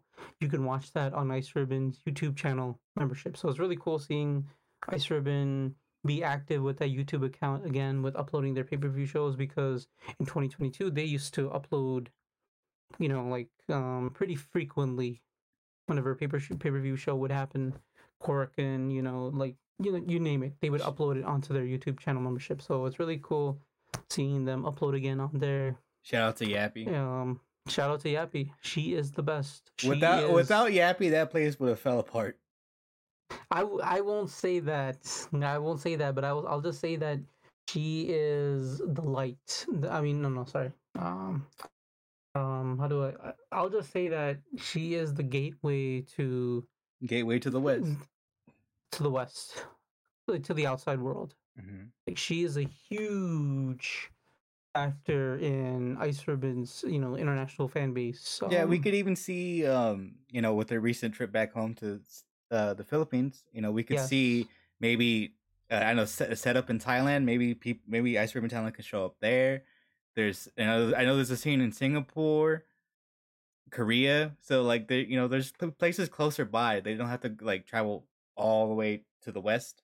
They could get, send, like an Ibuki to a setup, Kaho, or even to like the, there's Eve. Yeah, you can send them to the UK as well. Like, get some good experience. Like, I would, So, shout out to Yappy. She's the best. Not much I can really say about her. She's just the best. So happy for her finally getting an opportunity. It's just really exciting to watch Ice Ribbon right now. And along with the YouTube channel membership, Ice Ribbon also has a Nico channel.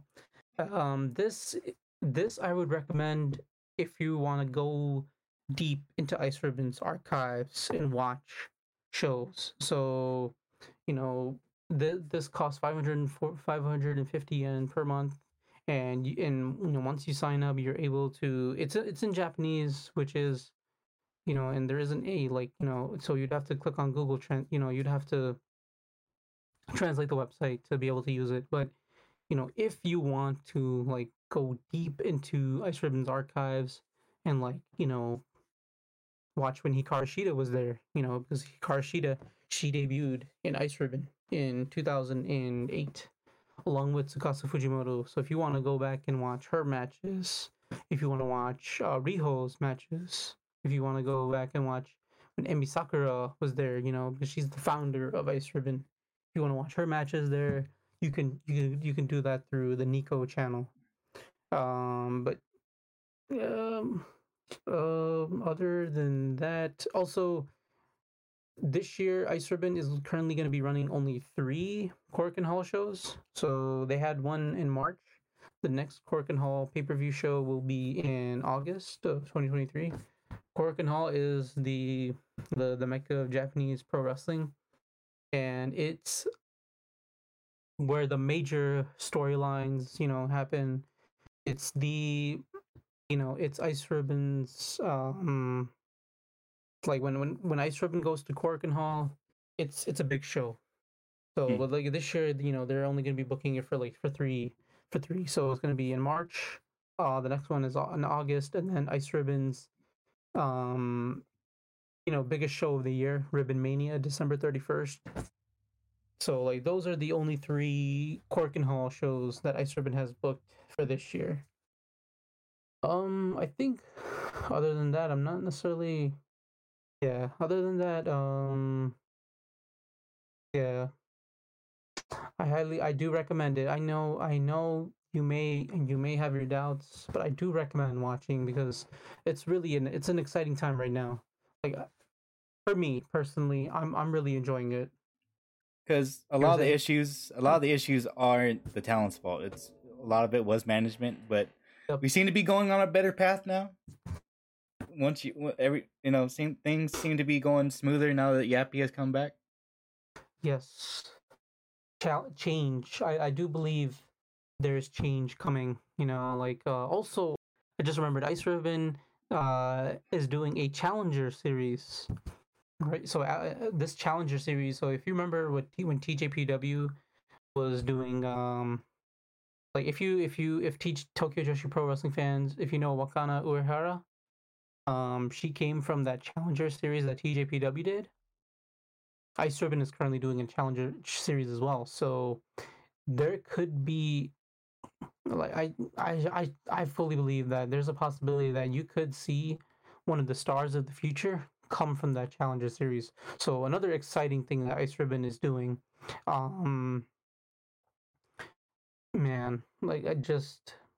I do recommend checking out Ice Ribbon.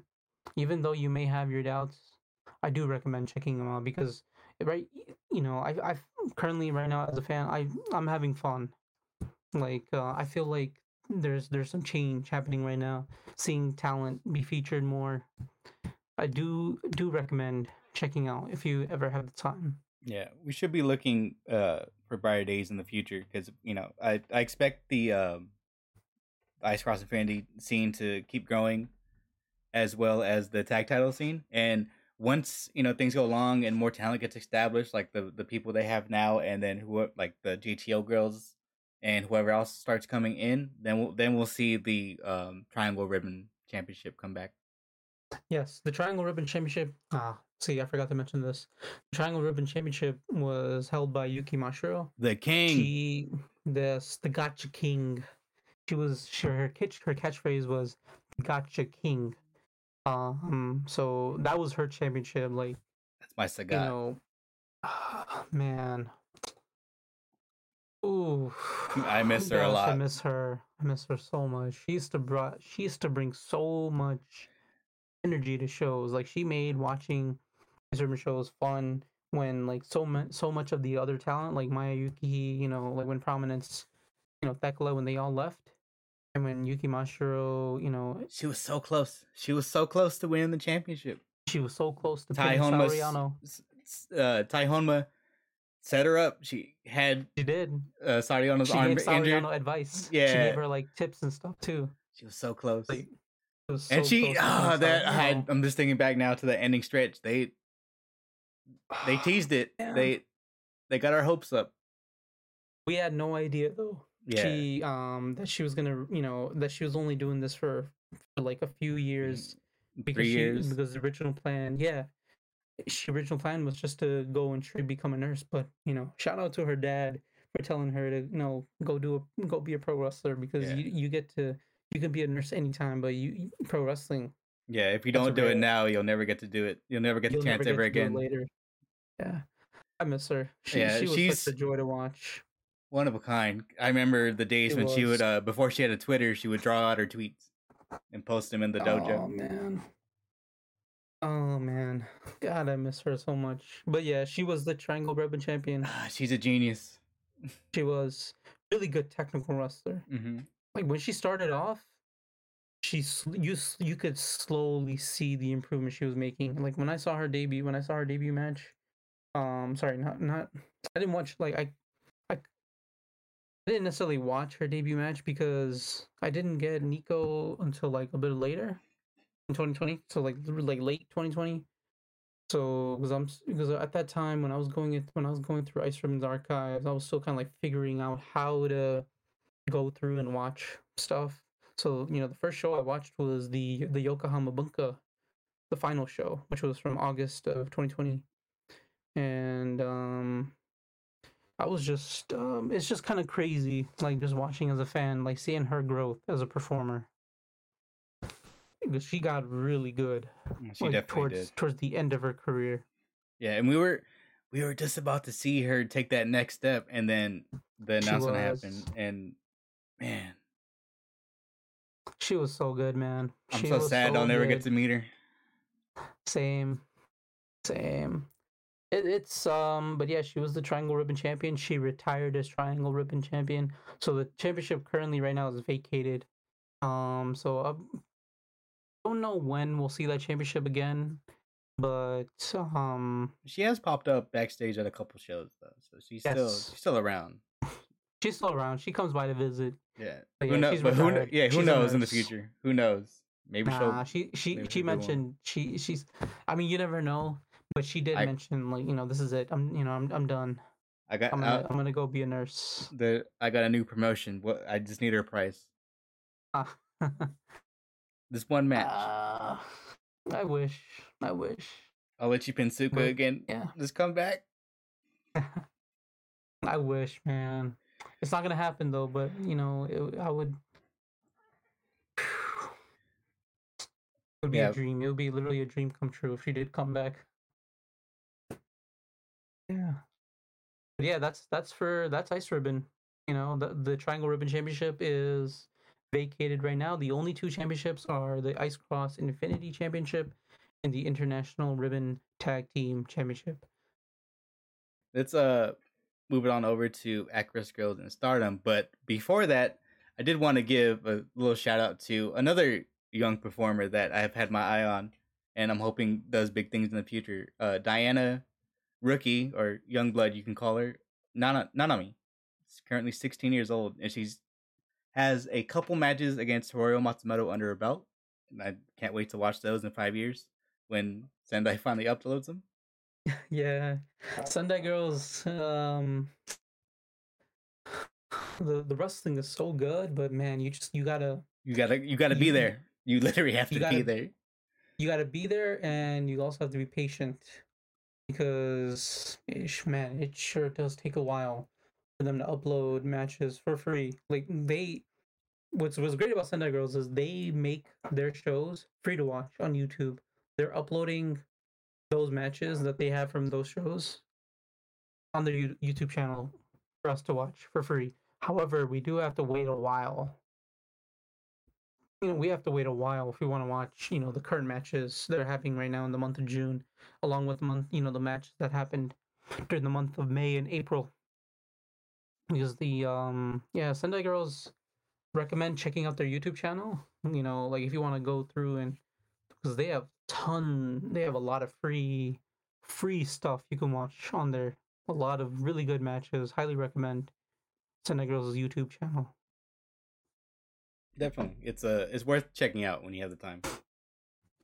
Yeah, Sendai Girls, they bring in so many wrestlers from other promotions. You know, Diana Joshi Pro Wrestling, World Woman Pro Wrestling Diana, Haruka Umasaki comes by, Nanami, you know, Madeline as well, some other couple names as well. But yeah, definitely recommend checking out Sendai Girls' YouTube channel. Lots of free matches you can check out on there. Definitely. And let's move it over to At-Risk Girls. You're caught up on the shows, right? Oh, I'm caught up. You know what's so crazy? What's as we're doing this podcast, At-Risk Girls uploaded the June 10th show on their At-Risk Girls .net. I literally was just checking right before we started to see if it was up. I was like, what timing? Like, what timing to drop this show just as we're doing this podcast, you know, in 2021, late 2021. So, Wakatsukiyama, Momokogo, Ami Miura / Ami Sore in Stardom. Momokogo, right? Yuki Takase, Saki, Kari Shimizu, Yuko Sakurai, Rina Amikura, Kakeru Sekiguchi, Momotani, who's currently in Pure J, Yoshiko Hasegawa / Yoppy, Yoppy. That's another way she likes her name being like pronounced. But I still kind of go by Yoshiko Hasegawa, just you know, kind of knowing her from AWG. Currently so killing it in Ganjo. She's currently killing it in Ganjo. Yeah, Ganbare Joshi Pro Wrestling. Who else as well? Yeah, like, you know, those, Mai Sakurai, I believe, yeah, as well. But, like, those names, like, they're doing their own thing now outside of AWG. And while that's happening, AWG went through a complete reboot in 2022. All throughout 2022, they debuted a total of 20+ rookies, which is insane. And they are all killing it. And they're all killing it. And not what's you know what's also crazy? They have 5 more rookies debuting at the next Cork and Hall show in August. This place is great. This is a special place right here. Like people don't like I'm telling you, you're missing out on what At-Risk Girls is doing right now. At-Risk Girls is by far, you know, Ice Ribbon is my absolute favorite Yoshi promotion to watch. But At-Risk Girls, I've been watching this since 2020. Like I've watched talent leave, I missed that old AWG system, but I'm loving what they're doing right now. seeing the rookies, you know, like literally I'm seeing them grow as performers right before my very eyes. Yeah. And you know what's so crazy? Yeah. I was going to say, Actress, it right now is my number one. Man, like as much fun as I'm having with Stardom again, like for the longest time I've kind of been in denial, you know, just kind of wishing for Stardom to kind of like go back to what was before, you know, when Hana, when Arisa Hoshiki, when Kagetsu, Yu Ishino when he was there, right?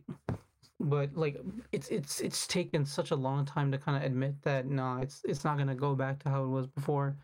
Things are different.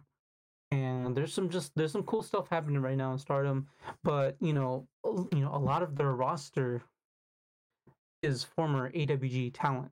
The talent like Himeka, you know, she recently retired in May.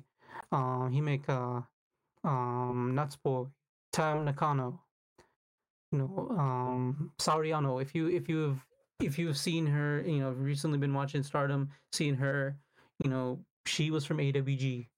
Hikari Shimizu, Yuko Sakurai, Rina Amikura, Saki, Mai Sakurai, Wakatsukiyama. The who's who of Joshi has passed through those doors.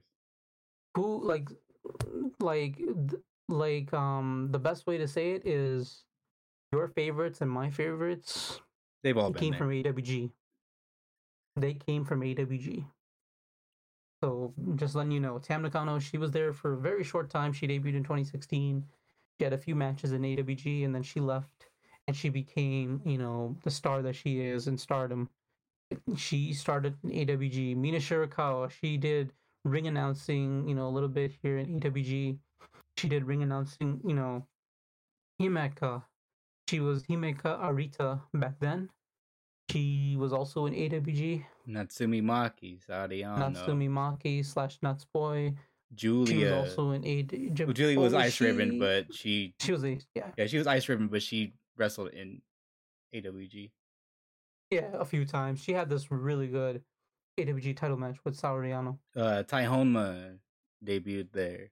Micah Ozaki. Tai Honma. Micah Ozaki as well. Oh, the list... Yeah, this list can go on forever. Yep. And right now, the like AWG is continuing to build the stars of the future. Like sooner or later, like you might end up seeing you might end up seeing like one of these girls pop up. Like we don't necessarily like know when, but there's a possibility. You know, you just never know how the future is, but you just might end up wondering, like, oh, where did this girl come from? Chances are she probably came from AWG, and that's like, I just can't really describe how good AWG's training system is. And what's crazy is how Fuka, you know, longtime Stardom fans, if you recognize her from Stardom, ring announcer, also like, you know, a manager as well over there, she is now the advisor in Actress Girls. So, and then not only that, Yasukawa, she made her official pro wrestling return last year in October at Korakuen Hall. So she's also helping out with Actress Girls, you know, behind the scenes. So really exciting time. Actress is in a fantastic place right now. Great place. And then with Asahi, you know, and what a huge Actress Girls, huge get from Asahi. Asahi is such a, like, she's my favorite talent in the world. She is so good. And like seeing her in Actress Girls, and it's just like, it's like she's kind of like blended in with the roster. It's like she's been a part of the roster like this whole entire time. Like it's just so... It's just really cool watching Actress Girls right now. Recommend it. Like, I cannot recommend it enough. Like, you're seeing the stars of the future grow as performers right before your very eyes. It's been proven time and time again. Yeah. Yep. And like, you know, like my current like, you know, as I mentioned, like, you know, like me and Sonoda, we're caught up. And it's just, man, Actress Girls are so good. highly recommend watching. You like, even though the rookies may not be like, you know, perfect per se, you know, because like you gotta work out slowly. Kings. Exactly, you'll slowly see them like, oh snap! Did I just see a moonsault? Oh, did I just see someone just do a insane elbow springboard drop kick? Yeah, insane elbow. Shout out Asakomiya. Asakomiya, yeah, can't believe I forgot her name. She is insane. You have three people on this roster, right? That are about to skyrocket. You have Koki. Yes. I heard it straight from Axe Mouth, future superstar. Yes. Misa Matsui, she's on the rise. Yes, that's true as well. And Asahi. Yeah. And the two that are right behind them, and one is a person that I think should be on everybody's radar, but unfortunately her gimmick won't be understood. Yes. It's Naru, the baby. Yes. She is an athletic freak. She's so good, but it's just her gimmick. Yeah, she likes it though. I mean, I'm okay with it, but I mean, it does when you watch like it does feel weird. Mm-hmm. But you know, I'm cool with it. I love her. She's awesome. She's a prodigy. Like as I mentioned before, she's doing moonsaults off like people's backs. It's she has crazy bouts. Assisted moonsaults. She has insane. She flies. Yep, she does fly. Like as Aki Asukawa mentioned, like on a podcast before, how Naru may be so short, but she makes that up with her jumping power, like her height, being able to jump so high. Her drop kicks, her missile drop kicks. Oh my gosh! Yeah, that's her finish. Is it really? The missile drop kick is her finish. I think it's a spear, right? No, she does a really cool spear. Yeah, with the drop kick as her finish. Unfortunately, her moonsault is only performed by Ado, her alter ego in Action Ring Girls. Ado, yeah, in Action Ring Girls, in ARG. Yeah. She wrestles a completely different. Performs. She performs a different style. Like you people may not know, ARG is the performance-based side, and then Actress Girls Act Wrestling is the wrestling side where you know you. So if you ever hear people refer to Actress Girls as stage acting, that's where that comes from. Yeah. Yes. So Naru, Natsuki, Koki, Chaki.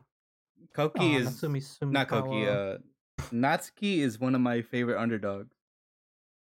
She's good. She's so good at working from underneath, but she also has that fire, much like Natsupoi, where they can turn it on and wrestle big matches if they wanted to.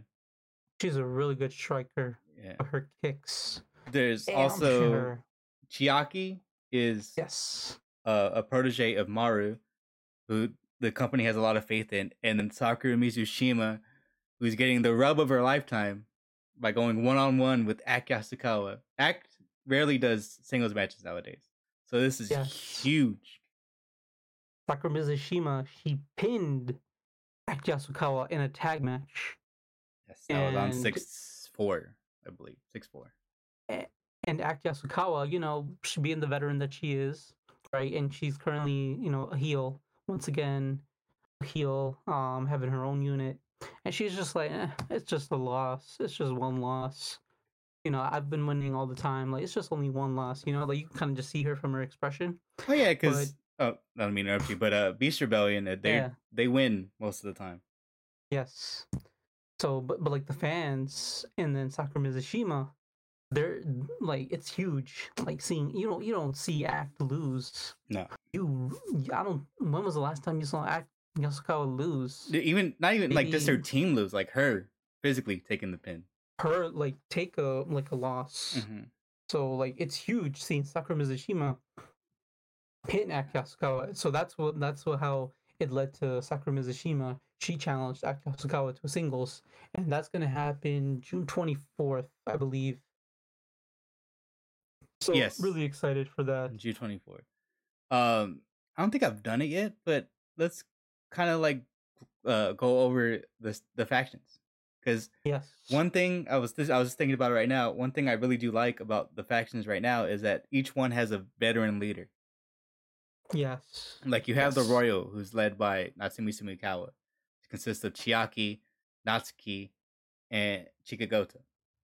So, sorry, no. Chiaki is not Beast Rebellion. She was in it. I meant to say Natsuki. Yes. Natsuki, Koki, and Chikagota. Yes. Led by Natsumi Sumikawa, Stardom fans, you will remember her as Natsumi Shozuki, who teamed a lot with Kairi. They were tag team champions. They were tag team champions as well. Yeah. Yes, I can't remember their tag team name though. I always forget it. But I don't know it either. But the Royals' current happenings are, Natsumi has given Chika the ultimatum because she has lost a lot, that the next time she loses, she's out of the Royal. Yes. And right now they're currently entangled in a feud with Jodoshu, the Snakes. The Snake factions. Which, funny enough, on the 624 card, they're teaming. Natsumi and Chika, they are teaming with Maru, the leader of Jodoshu. Which is weird. And they're going up against Jodoshu, two members of Jodoshu, and Kyoko Iwai and Alan. Oh, yeah, that is it's weird, but it's interesting to see, like, how is Maru going to work well with the unit that she's feuding with? Well, I think it's going to happen. I'm pretty sure I can feel that she's going to antagonize the shit out of Sumi. Yeah, and then for sure. She's going to try to be buddy-buddy with Chika. They're trying to recruit her, mm-hmm. even though they're downplaying Chika because Chika constantly loses. They're playing mind games. They're playing mind games with her. They're trying to get Chika to join Jadoshu, and Natsumi Sumikawa is not having it at all. Nope. But now she's given her, Chika. I believe Chika won. Yeah, Chika won her next match, her singles match that she had with was it Chiaki? No. It was a tag match. No, the tag match, Koki took the loss, and then that set up a single match for Koki and Chiaki, I believe. Damn, now I'm forgetting. Let me see. Yeah, it's been a hot minute since I've watched those shows. Oh, there you go. It's the May 28th show. I remember Chika Goto. It was around that time when she was offered the ultimatum, and she pinned Bulldozer Todoroki. Yeah, that's right. That's right.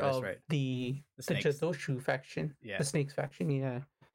So I mean, I think Chika's probably still being given that ultimatum where she has to win more, or otherwise she's out of the Royal because next loss and she's out. Yeah. So. But we could be wrong because Actress Girls, it's fully in Japanese, right? But it can be easy to follow along because the storylines are very simple. Yeah, you can pull a lot of context through body language. Exactly. And so, then we have we'll go to Jodoshu, which consists of the leader Maru, Kira An, Bulldozer Todoroki, Kyoko Oi, Alan, and Chiaki. No. Chiaki is a Beast Rebellion. Yeah, so scratch that. Yeah. But and then there you have Kyoka and Alan are kind of just holding it down. Maru is messing with the Royal, so Kira An was messing with them, but now she's messing. Now she's trying to get in the head of the current Actress Girls champion Miku, I don't know. Yes. She's trying to set up a title match for herself. Yeah, interesting things happening right now in the unit warfare. And then we have Beast Rebellion, led by Ak Yasukawa, or just going by Ak nowadays. Yes. It consists of Ayano Irie. I was like, I shouldn't have I shouldn't have blanked on this one. Ayano Irie. You can just say Ayano. The thing I love about, because she's always teaming with Ak, right? Whenever they do tag matches, it's always those two. But the thing I love is just from Ak's being there, just Ak's presence alone lends so much to Ayano. Yes. Like, Ayano, she's always been this happy, you know, she every single time she comes out, it's just, like, she was, like, it's just such a, it's like a breath of fresh air, literally, like, just seeing her doing this new character. She's been a good guy all throughout her career. Since the moment she debuted in 2018, she's been this, you know, she's been the good guy. And then now, when Aki Asukawa, she comes back in 2022, she starts a Beast Rebellion. Who joins her? Ayano Irie. Ayano Irie. And then you also have Riko Fukunaga. Riko Fukunaga is currently injured. I have a strong feeling that she will be back by August at the next Korakuen Hall show, because she's been kind of like tweeting recently. And she's been kind of like showing how her recovery is going well, and very, very soon you could end up seeing the striker of Beast Rebellion make her return. Because, oh, also Riko Fukunaga, the gear that she wears has been gifted to her by Arisa Hoshiki. Yes, sir. Because after, so, you know, sadly when Arisa Hoshiki had to retire, she made a brief visit in Actress Girls in 2021, and she was wearing blue gear, and then sadly, you know, Arisa ended up having to leave again because, you know, it took a toll on her body. So she ended up gifting her gear to Riko Fukunaga. And Riko Fukunaga's she's becoming, like, you know, before her injury last year in August, she was getting a lot of good strikes in, like roundhouse, spin kicks, PKs, penalty kicks, you know, buzzsaw kicks, like, you name it. She was, like, you know, like, just watch out for her when she comes back from injury. Like, she's one of my favorite prospects, like, you know, like not just prospects, like, just, like, you know, like, in, not just in AWG, but, like, prospects. Like, she's one of my favorites. I feel that you don't want to like miss out on her. She's good, and she's gonna get really good. You know, like, all these rookies, like Actress Girls has on their roster, they're gonna get really good within like a year, within like 2 years. Like the more these rookies, like the more matches they have, the more experience they're gonna build upon, and just gonna start seeing them do some really cool stuff. Yeah. So yeah, Riko Fukunaga, Ayano Irie, Aki Asukawa. They're also flanked by Chiaki, the aforementioned Chiaka. She's there. Yes. Yes. Nene, she's there. Yes, Nene Arahata. She also joined Beast Rebellion. Yeah, Beast Rebellion is the main villain unit. The second villain unit would be Yadoshu. And then, like, we have the new faction of Teppen. Yes, Teppen. Well, that's how they would pronounce it, but Teppen, yeah. It's it consists of Misa Matsui and Asahi, and now Naho Yamada. Yeah, Naho Yamada. Yeah, so Naho Yamada, Asahi, and Misa Matsui. Marino has requested to join the group, but she was offered a prove-it match against Asahi. Yes. Asahi beat her, denied her entry, but we could see her still join if she gets matches against the other two members sometime in the future. And currently, Marino Saihara, she's out on an injury. Mm-hmm. So, you know, all the best to her in recovery. But she is another talent to look out for. As far as Teppen's current happenings, Asahi and Misa Matsui had a number one contendership match amongst themselves for the right to challenge against Miku Aino for the AWD Championship. Yes. And before, just to go back a little bit and mention that Chiaki won the number one contendership rookie tournament. She also had a match against Miku Aino. She lost. But Miku Aino's the ace of AWG. The current AWG champion. They rebuilt the place around her, and Misa Matsui defeated Asahi to claim right to the number one contendership. So yes, she's really gonna. Good. She, recommend watching that one. She will be facing. She will be facing Miku on June 24th. The faction that's as June far as 24th from Shinkiba. As far as factionless people, we have Update Plus as well. I can't forget about Update Plus. Update Plus is the faction that comprises of me, Sakura Mizushima. Yes, Asako Miya. She is a trip. She is a trip. That's the best way to describe her. She has fully embodied, she knows her character. The Koki Destroyer, as the AWG fans are nicknaming her now. And also Nagisa Shiotsuki, she is currently out on an injury. But yeah, she is also the other member of Update Plus. She's so good. She's gonna do big things when she comes back. Her chops are hard.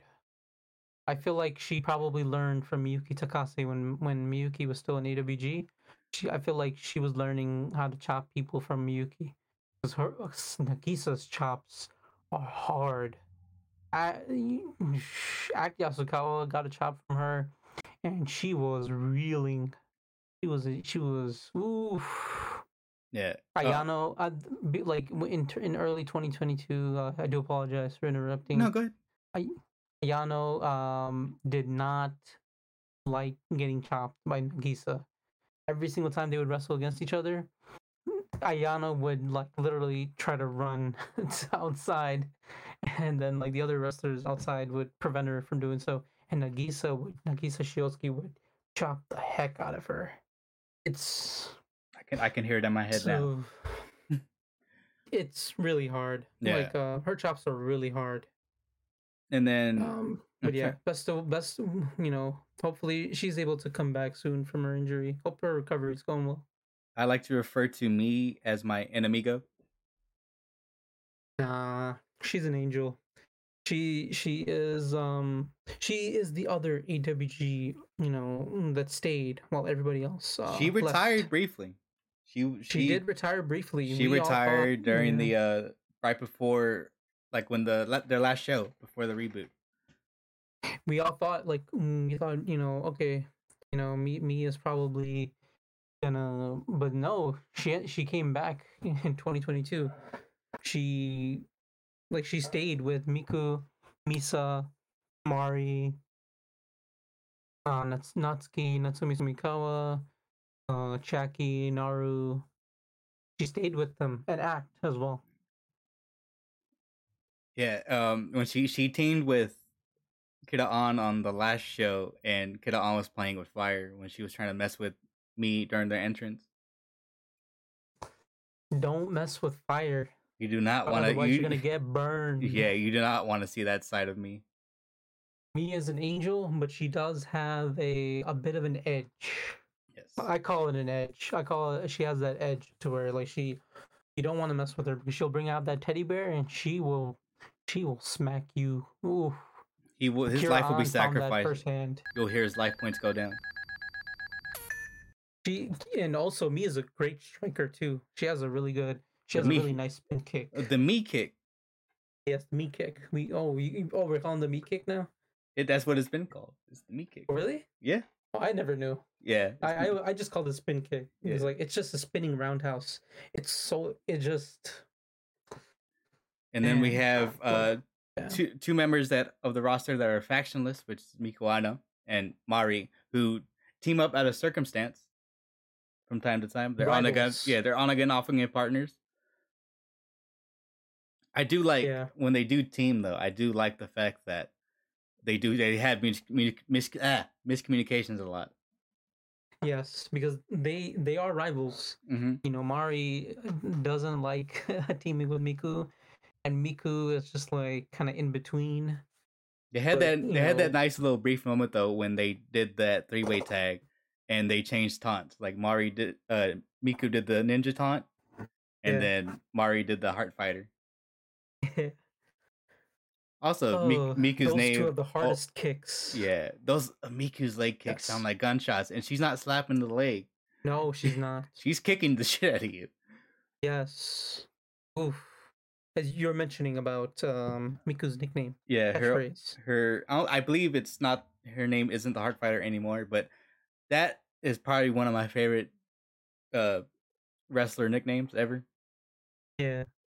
Her current nickname is Brilliant Rose That Illuminates the Future. Too long. I like that. Speed Star. I like it though. Put on a shirt. I like it. I still call her Heart Fighter, but she still does the heart, you know? Yeah. And the Misamatsui, the Speed Star. Yeah, Misamatsui is called the Speed Star. I wonder if that's a tribute to Masato Yoshino, Dragon Gate legend, pro wrestling legend.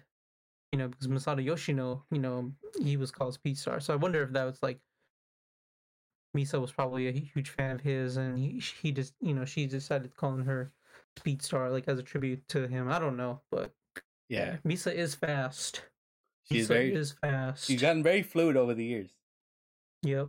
And when the challenge was made official, she came out and attacked Miku, and then the second time on the go home show, she Miku went out to, you know, shake her hand to make it, you know, to solidify it, and she was like hesitant. She like had her escape route planned out just in case Misa tried to pull her back in again. But this Miku should be Miku. So that way she this match is gonna be fantastic.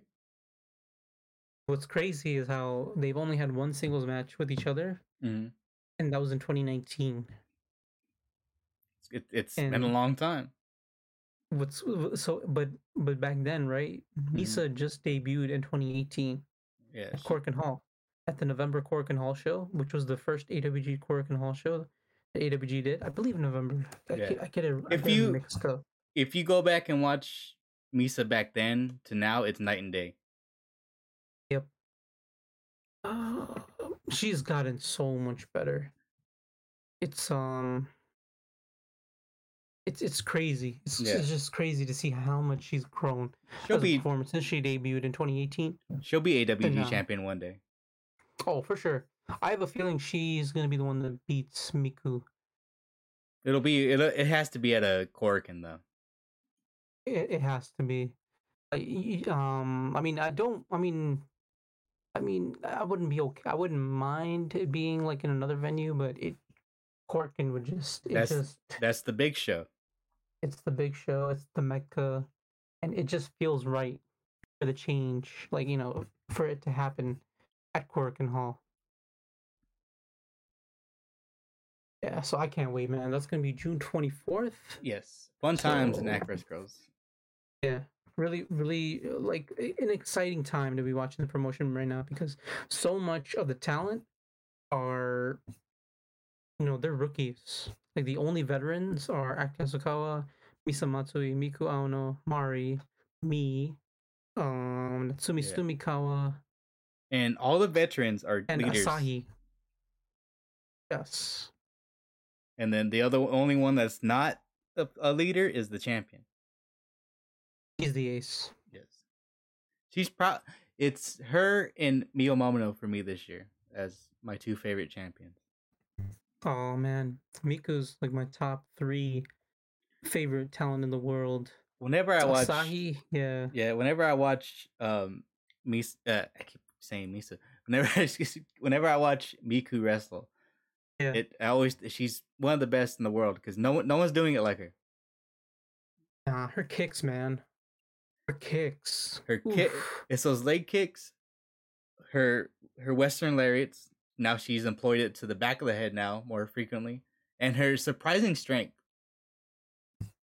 Her butterfly suplexes. She deadlifts people now. She's gotten so much better since her debut in 2017. She's definitely on that short list. She is such a joy to watch. She could be on that Wrestle of the Year candidate list. Like, by far the best performer in AWG. Like, I'm really excited to see how her reign shapes out, because there are a lot of people on that roster I would love to see her face for that championship. Asahi is the first one that comes into mind. Asahi, Naru, Natsuki, Koki. Yes. Koki just, you know, yeah. But that was like for the vacant championship. But give her the rematch. Sakura. Mari as well. I would love to see Mari. Mari. Miku and Mari. Yeah. If Mari awesome. Wins that belt, that's like poetic right there. That's like that's something you like. And it'll go down in history as Mari was AWD champion. Finally, she deserves it. I would love to see a Mari reign. She and Miku have the hardest kicks in AWG. The hardest, like they're not slapping their, sorry, we don't want to. No, you're good. I guess a lot of people talent, they do slap. Yeah. But Miku and Mari, they don't slap. They kick you for real. Like same thing with Sumikawa. Oh, those three, and Natsuki. Those are the hardest kickers in AWG. Yeah, and if Actress Girls wants to pull a rabbit out their hat, they could surprise us with a Miku versus Act singles match. Oh, that would be. Yeah, it's a special occasion. Right? I don't see a reason better than for the championship. And I feel like Act is back and better than ever. You know what's so crazy? Her first match back at Korakuen Hall in October of 2022, she pulls out the Swanton Bomb that she hasn't done in like 7 years, and she brings it out. I'm just gonna do the Swanton in my first match back. And she did in the last show too. Yeah, she. I know her eyesight still bothers her, but she can when she wants to go, she can. She's great, man. Yeah. I still can't believe she's back. Living legend. And as I told you before, right, man, she's back and better than ever. She's more methodical now. Before she was like, hard to describe her style back then. Reckless. But like, I wouldn't say like reckless, but she was just it was just different. Mm-hmm. Now it's more patient. She was like younger back then. Yeah, like all patient. Of us, like all of us when we were younger. She's patient now. Got to get things done and get things done fast. Exactly. Yeah, I feel like I'm loving what she's doing right now more than what she's done in the past. Like I'm like, God, I still can't believe she's back, but yeah, like she is like one of the main reasons why I'm loving what I'm watching with Actress Girls, because she's also helping this new group, grow. Like you credit to her, because she also sees the future happening right before her very eyes as well. Like Naru, as she mentioned in a previous interview, Naru, Natsuki, Chaki, Koki, Sakura Mizushima, Naho Yamada, and the list goes on. It does. It really does. That list of people there, and with who they have, the veterans leadership they have, plus Fuka. Yep. They're in good hands. But let's kick it over to Stardom, so I can get you. Like you said earlier, you recently came back to watching Stardom. I would like to get your thoughts on what's happening right now. Oof. So you probably know me, man. I've always had my criticism of Stardom, and I guess people have kind of like seen me on the Bird app and just kind of be that hater. I've never really hated. It's just. I was kind of in denial at that time. I just kind of wished for things to go back. Yeah, and it's also before, that state of you can get that disconnect too. Exactly, it's just like before, right? Mm-hmm. You had the Halloween costume battle royals. Like you just have talent, just engage more with the fan base, right? The fans at Shinkiba, the Janken tournaments, the rock paper scissors tournaments, like the stuff they would do, the produce shows. Right, the proto shows that they would do with factions, the draft, the Stardom draft. I want that to come back, but like, you know, it's you know, like as I told you before, right? Mm-hmm. It took me a while to admit that it's not coming back. But this new Stardom, it is fun. It's different, but yeah, I'm enjoying it again. Yeah. Just to interject real quick, with when you hear people talk about Actress Girls and when they say it feels like old Stardom, it's because they do. Like they do the holiday shows, and they dress up for Christmas, they dress up for Halloween. They have that intimate environment that Stardom used to have. Yes. So continue. Yeah. So like the first Stardom show, you know, I paid was the Yokohama Arena show. That was the show that brought me back. Mei Sera came back there, right? Mei Sera, Mei Hoshizuki. That was kind of crazy. The Moon Star. Let's go. Oh, the Moon Star. Still can't believe she's back. I wanted it for so long. She left Marvelous in late 2021. And Chigusa Nagayo, she tweeted out that another, you know, person was going to be making their return soon, but within another promotion. So just look out for that. She mentioned that in a tweet. And I'm like thinking, oh yeah, because when she left, she fell off, like she disappeared from the face of the earth. Like the wrestling scene in general. Yeah, like, yeah, she was just gone. She didn't use her Twitter account. Yeah, there was no word after she left. Like why she left?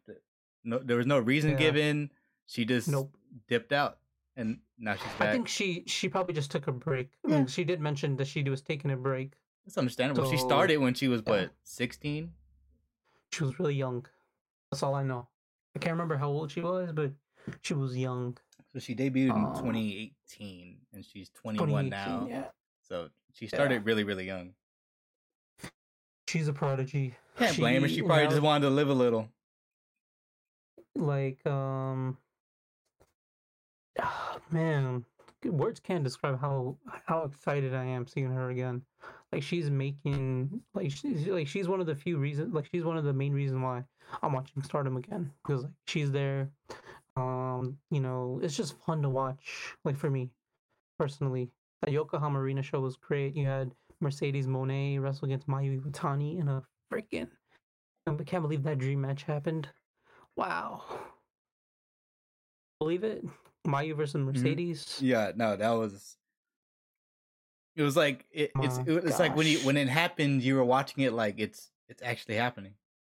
It's literally happening. It's like literally, it's like the match like I would do in Fire Pro, mm-hmm. and it's not Fire Pro. It's real life. It's legit happening. Like this is an impossible dream because Mercedes, you know, Sasha Banks in WWE. Mm-hmm. You know, just the thought of her wrestling in Japan was just a dream. And let's not forget that I don't know if you've seen it, but the three-way they had at Sakura Genesis, her, Azumi, and Hazuki.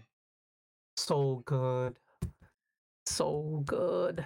It had no reason to be that good either. No, but they went out there and killed it. Is so good. Like she's always been one of my favorites. Even in WWE, even though like I you know, I don't watch anymore. Yeah, but when she was on my screen, I would watch her matches. During that three-way, she had a couple slip-ups trying to keep up with their speed, but you know she kept it together. Yeah, it's understandable. You know that was her first. That was her first dabble with high speed style. That was her first time in high speed. That was her second match. You know, wrestling against. You know, yeah, like she wrestled Kyrie, and then that was the next one. That was like her first time, right? And then the second time, now you're going against Stardom talent. You're going against Azumi and Hazuki. Homegrown. So, that match was Stardom really good. Talent.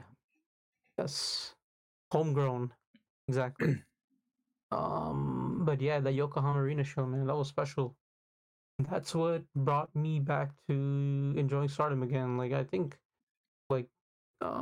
really, like, I think probably my favorite rivalry right now in Stardom is that QQ. Sorry, I said QQ. Queen's Quest versus Oedo Tai. Don't worry, I say QQ all the time. I said QQ, yeah. I'm really enjoying that rivalry. Then you have I'm not necessarily like into the generational battle, but I'm really excited about seeing Micah get some recognition. There's a lot of interesting things that can come out of that, though. Yeah, like Micah's probably the major, like, for me, like that's what's interesting. That's what's intriguing me the most from this generational shift. Yeah, she's not long for DDM much longer. No, she's been, it's she had a great run in DDM, but I feel like it's time for her to break out. She's outgrown it. She's outgrown it. With Himeka retired. Mm-hmm. And then she had that attitude switch real quick too, immediate. Literally, like it was like a light switch, mm-hmm. like immediate, quick. So I'm really excited about her, seeing what she can do as singles. I'm really enjoying Saoriano versus Natsumi Maki. Sorry, that's boy. I'm still calling her Natsumi. Hey, don't worry. That's what Saoriano's calling her too. Yeah, I'm still calling her by that AWG name. And they're having a strap match too, so someone's bleeding. Yeah. Oh, it's gonna be Nuts Boy. Mm-hmm. She's gonna be juicing with her little blonde head. I think it's honestly, actually, I don't know. I have a strong feeling that Saori is gonna win, but honestly, I would be I don't know, man. That rivalry, Queen's Quest versus Oedo Tai, and Micah's Ascension. Probably the ones that I'm really enjoying the most right now out of Stardom. I have a feeling that we'll get the Saoriano Tam match during in the middle of the 5-star. Ooh. Not in the tournament, but like at the pay-per-view they run during the tournament, that'll be the title match. Oh, okay. But Saori is in the 5-star though. Yes. This year.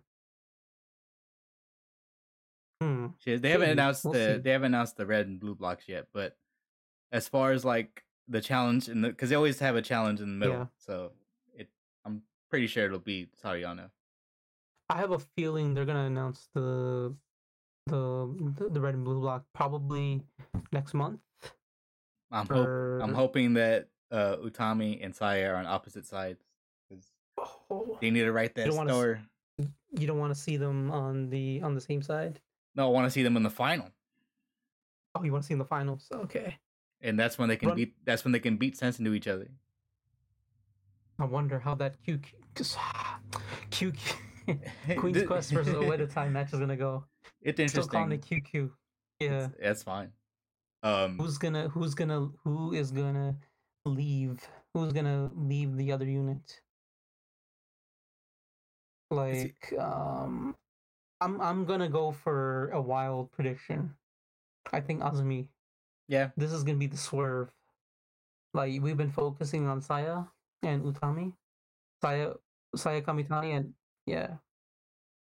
And I'm just saying like Utami Hayashishita and Saya Kamitani, like this whole feud that's been going on between them. Mm-hmm.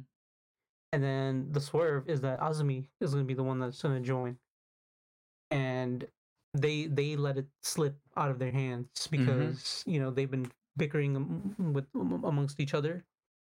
And Azumi like mentioned right how after she lost the high speed championship, Saki Kashima, that she was looking to move on. And so that's my wild prediction. But yeah, you were mentioning it too. Yeah, I was saying this back when they did the one for Momo that it was going to be Azumi instead. And remember, I was going back and I was using the past of remember when Yu Ishino Kagetsu was trying to recruit Azumi constantly. Yeah. That Azumi, remember when Yu Ishino was there, they referred to themselves as the Prime Minister of Oedo Tai. So I was gonna say that Azumi was gonna be the new Prime Minister. She's the Prime Minister of Queen's Quest, right? The main leader? Nope, it's Utami. I don't even know. Utami, because they did a faction battle and the winner got the title of leader, so it ended up being Utami winning. But we all know who the real leader of that group is. It's Azumi. Yeah, it's Azumi. It's not even a question. It's always been Azumi. She's one of the originals. She's the only original left. Once she leaves, it'll be a group of all outsiders. Yep. Yosaya joined in 2020. Yeah. And Utami joined in 2018. Like because they Io recruited her. Yeah. I think Io, right? Was it Io or Momo? Momo recruited her. So it went like really early in her career. So Queen's Quest was Momo. It was first Io. It was Io, Momo, Hazuki, and then Kagetsu. Kagetsu wasn't in Queen's Quest. Not Kagetsu. Konami. Sorry. Konami. And Azumi. Yeah. And then Konami left to join JAS. Yes. And Azumi stayed. Hazuki left, joined Oedo Tai. And then they recruited Utami. Konami left to join TCS. Yeah, that's when they got drafted. Yeah, that was during the draft. But yeah, then they recruited Utami, and then Utami recruited Saya, and then Lady C joined after she saved Queen's Quest from a beatdown from Oedo Tai. Right after Momo left and joined Oedo Tai. Queen's Quest as well. Hina is she's their child. She's little big Momo. Little big Momo. She's getting her and Rina. And then Hanan. Those are special. Yeah, Hanan is she's up next. She's breaking out. Yeah. Hina though, she's more focused on her school activities, so she's not as focused on wrestling as Rina is. Oh, mini Hana. Yeah. So we'll see where this goes. I'm super happy that Rina has the future belt right now. Oh man, can't believe that was a beautiful moment when Tam let her close the show. And how did Rina win? She beat Amimura. She beat her with the what's the name of the octopus lock? It's hydrangea. Hydrangea, yeah. She won with the hydrangea. Yes. Modified hydrangea. I can't believe I'm forgetting Hana's own moves. Yeah. She has the Tiger Lily, which was the package pile driver. That Kevin Steen used. It's like a Tiger Diver package pile driver hybrid. Yeah, and then you have the hydrangea, which is the octopus submission hold. I believe I'm forgetting her own some moves, but yeah, that was like when Rina it was a beautiful moment. Oh, she was crying, man. And I believe when before Rossi could even give her the belt, she was telling him, "I'm so glad I didn't give up." Oh man, I can't imagine how she was feeling when Hana passed. So literally, she was mini Hana. Mm-hmm. I remember those days, like. TCS, the same gear as Hana. The boots, the little furry boots. I still remember that comment she made to Rina. Oh, look, that pink kid is crying. Come over here. I'm gonna recruit you to TCS. I remember that. Rina was like, because Queen's Quest drafted Hina, and both the twins are crying. They didn't want to be separated. Yeah. And then QQ was consoling Hina, and then. Nobody drafted Rina, so what does Hana do? Hana took her in. The wonderful person that she is, she drafts Rina. Rina says, "I love you," and the rest is history. Yep. So that was really beautiful seeing Rina finally win her singles, and she remember during Hana's memorial Bagus, 2022, she mentioned how. You know, Karen Peterson, shout out to her. She is the one who translated what Rina said. She mentioned how, you know, when Rina wins her first championship, it's gonna be because of Hana. Like I can't remember the full translation, but it was somewhere like that. But you know, so like when Rina, oh man, I was emotional. It was a very emotional moment. Oof. Like it was really cool. It is one of those moments where you had to be there. You know, you had to be there. You had to be there for Hana when Hana was around to fully understand why this means so much to not just Rina, but to the fans as well. Also, too on the side, Hina and Hanan were watching, and Hanan started crying. Man, like I've. I've only watched Hana wrestle twice in Stardom, and that was the No People Gate show. That was my first time watching Stardom. And the other Cinderella tournament with Hana versus Mayu. Hana's last rival was Mayu. You know, like they were feuding in that, you know, right after Hana was feuding with Julia. Right? I think Mayu was going to be her next feud, you know, with Hana. So those were the only times I saw her wrestle in Stardom. The other times I watched Hana wrestle was in ROH. Do you remember that Woman of Honor tournament from 2018? That was my first time seeing Hana, and I was immediately drawn to her character. You know, like instantly, she became a favorite of mine. She oozes charisma. She had it. She had all the intangibles. She had that it factor. Yeah. She came out with Kagetsu, Yu Ishino. Man, I was drawn. Like, I can't believe that was. And then they had their title match. Oh, in Stardom, yeah, I didn't know about that one though. It was like at that time, I wasn't watching Stardom in 2018. Yeah. I didn't start watching until 2020. I've gone back and watched a lot of it. When I was binge watching in that 2020 period, yeah. So like after that 2018 match in ROH, then she came back. She had another match in ROH. In 2018, it was like a tag match, and then she came back. Now she's in Tokyo Cyber Squad, in Madison Square Garden in 2019. And then those two times I saw her in Stardom, the No People Gate and Cinderella tournament. That was like those were the only times I saw Hana, but I was lucky getting to see her wrestle when she was active. She was good. She was special. Yeah. But yeah, man, Rina won, man. I was in tears. I was like grown man crying, seeing, you know, Mini Hana dedicate her win to the late Hana Kimura. Like I was bawling. I couldn't control it. I was crying so much, bro. I couldn't control it. Like I was just such a beautiful moment. It was just so, man, just can't describe it. Best, like, perfect way to end it. Perfect way to end that show. And Tam knowing how much Rina was, you know, close to Hana and how much Hana meant to her, letting her close that show. Perfect. Man, that was awesome. Yeah, I still haven't watched her title match with Lady C yet, but yeah, I'm hoping to watch it soon. I'm excited for her title reign. And let's also leave this show off on that beautiful note of paying our respects to the memory of Hana. I think that'll just about wrap it up. Do you have any plugs you want to throw out there? I mean,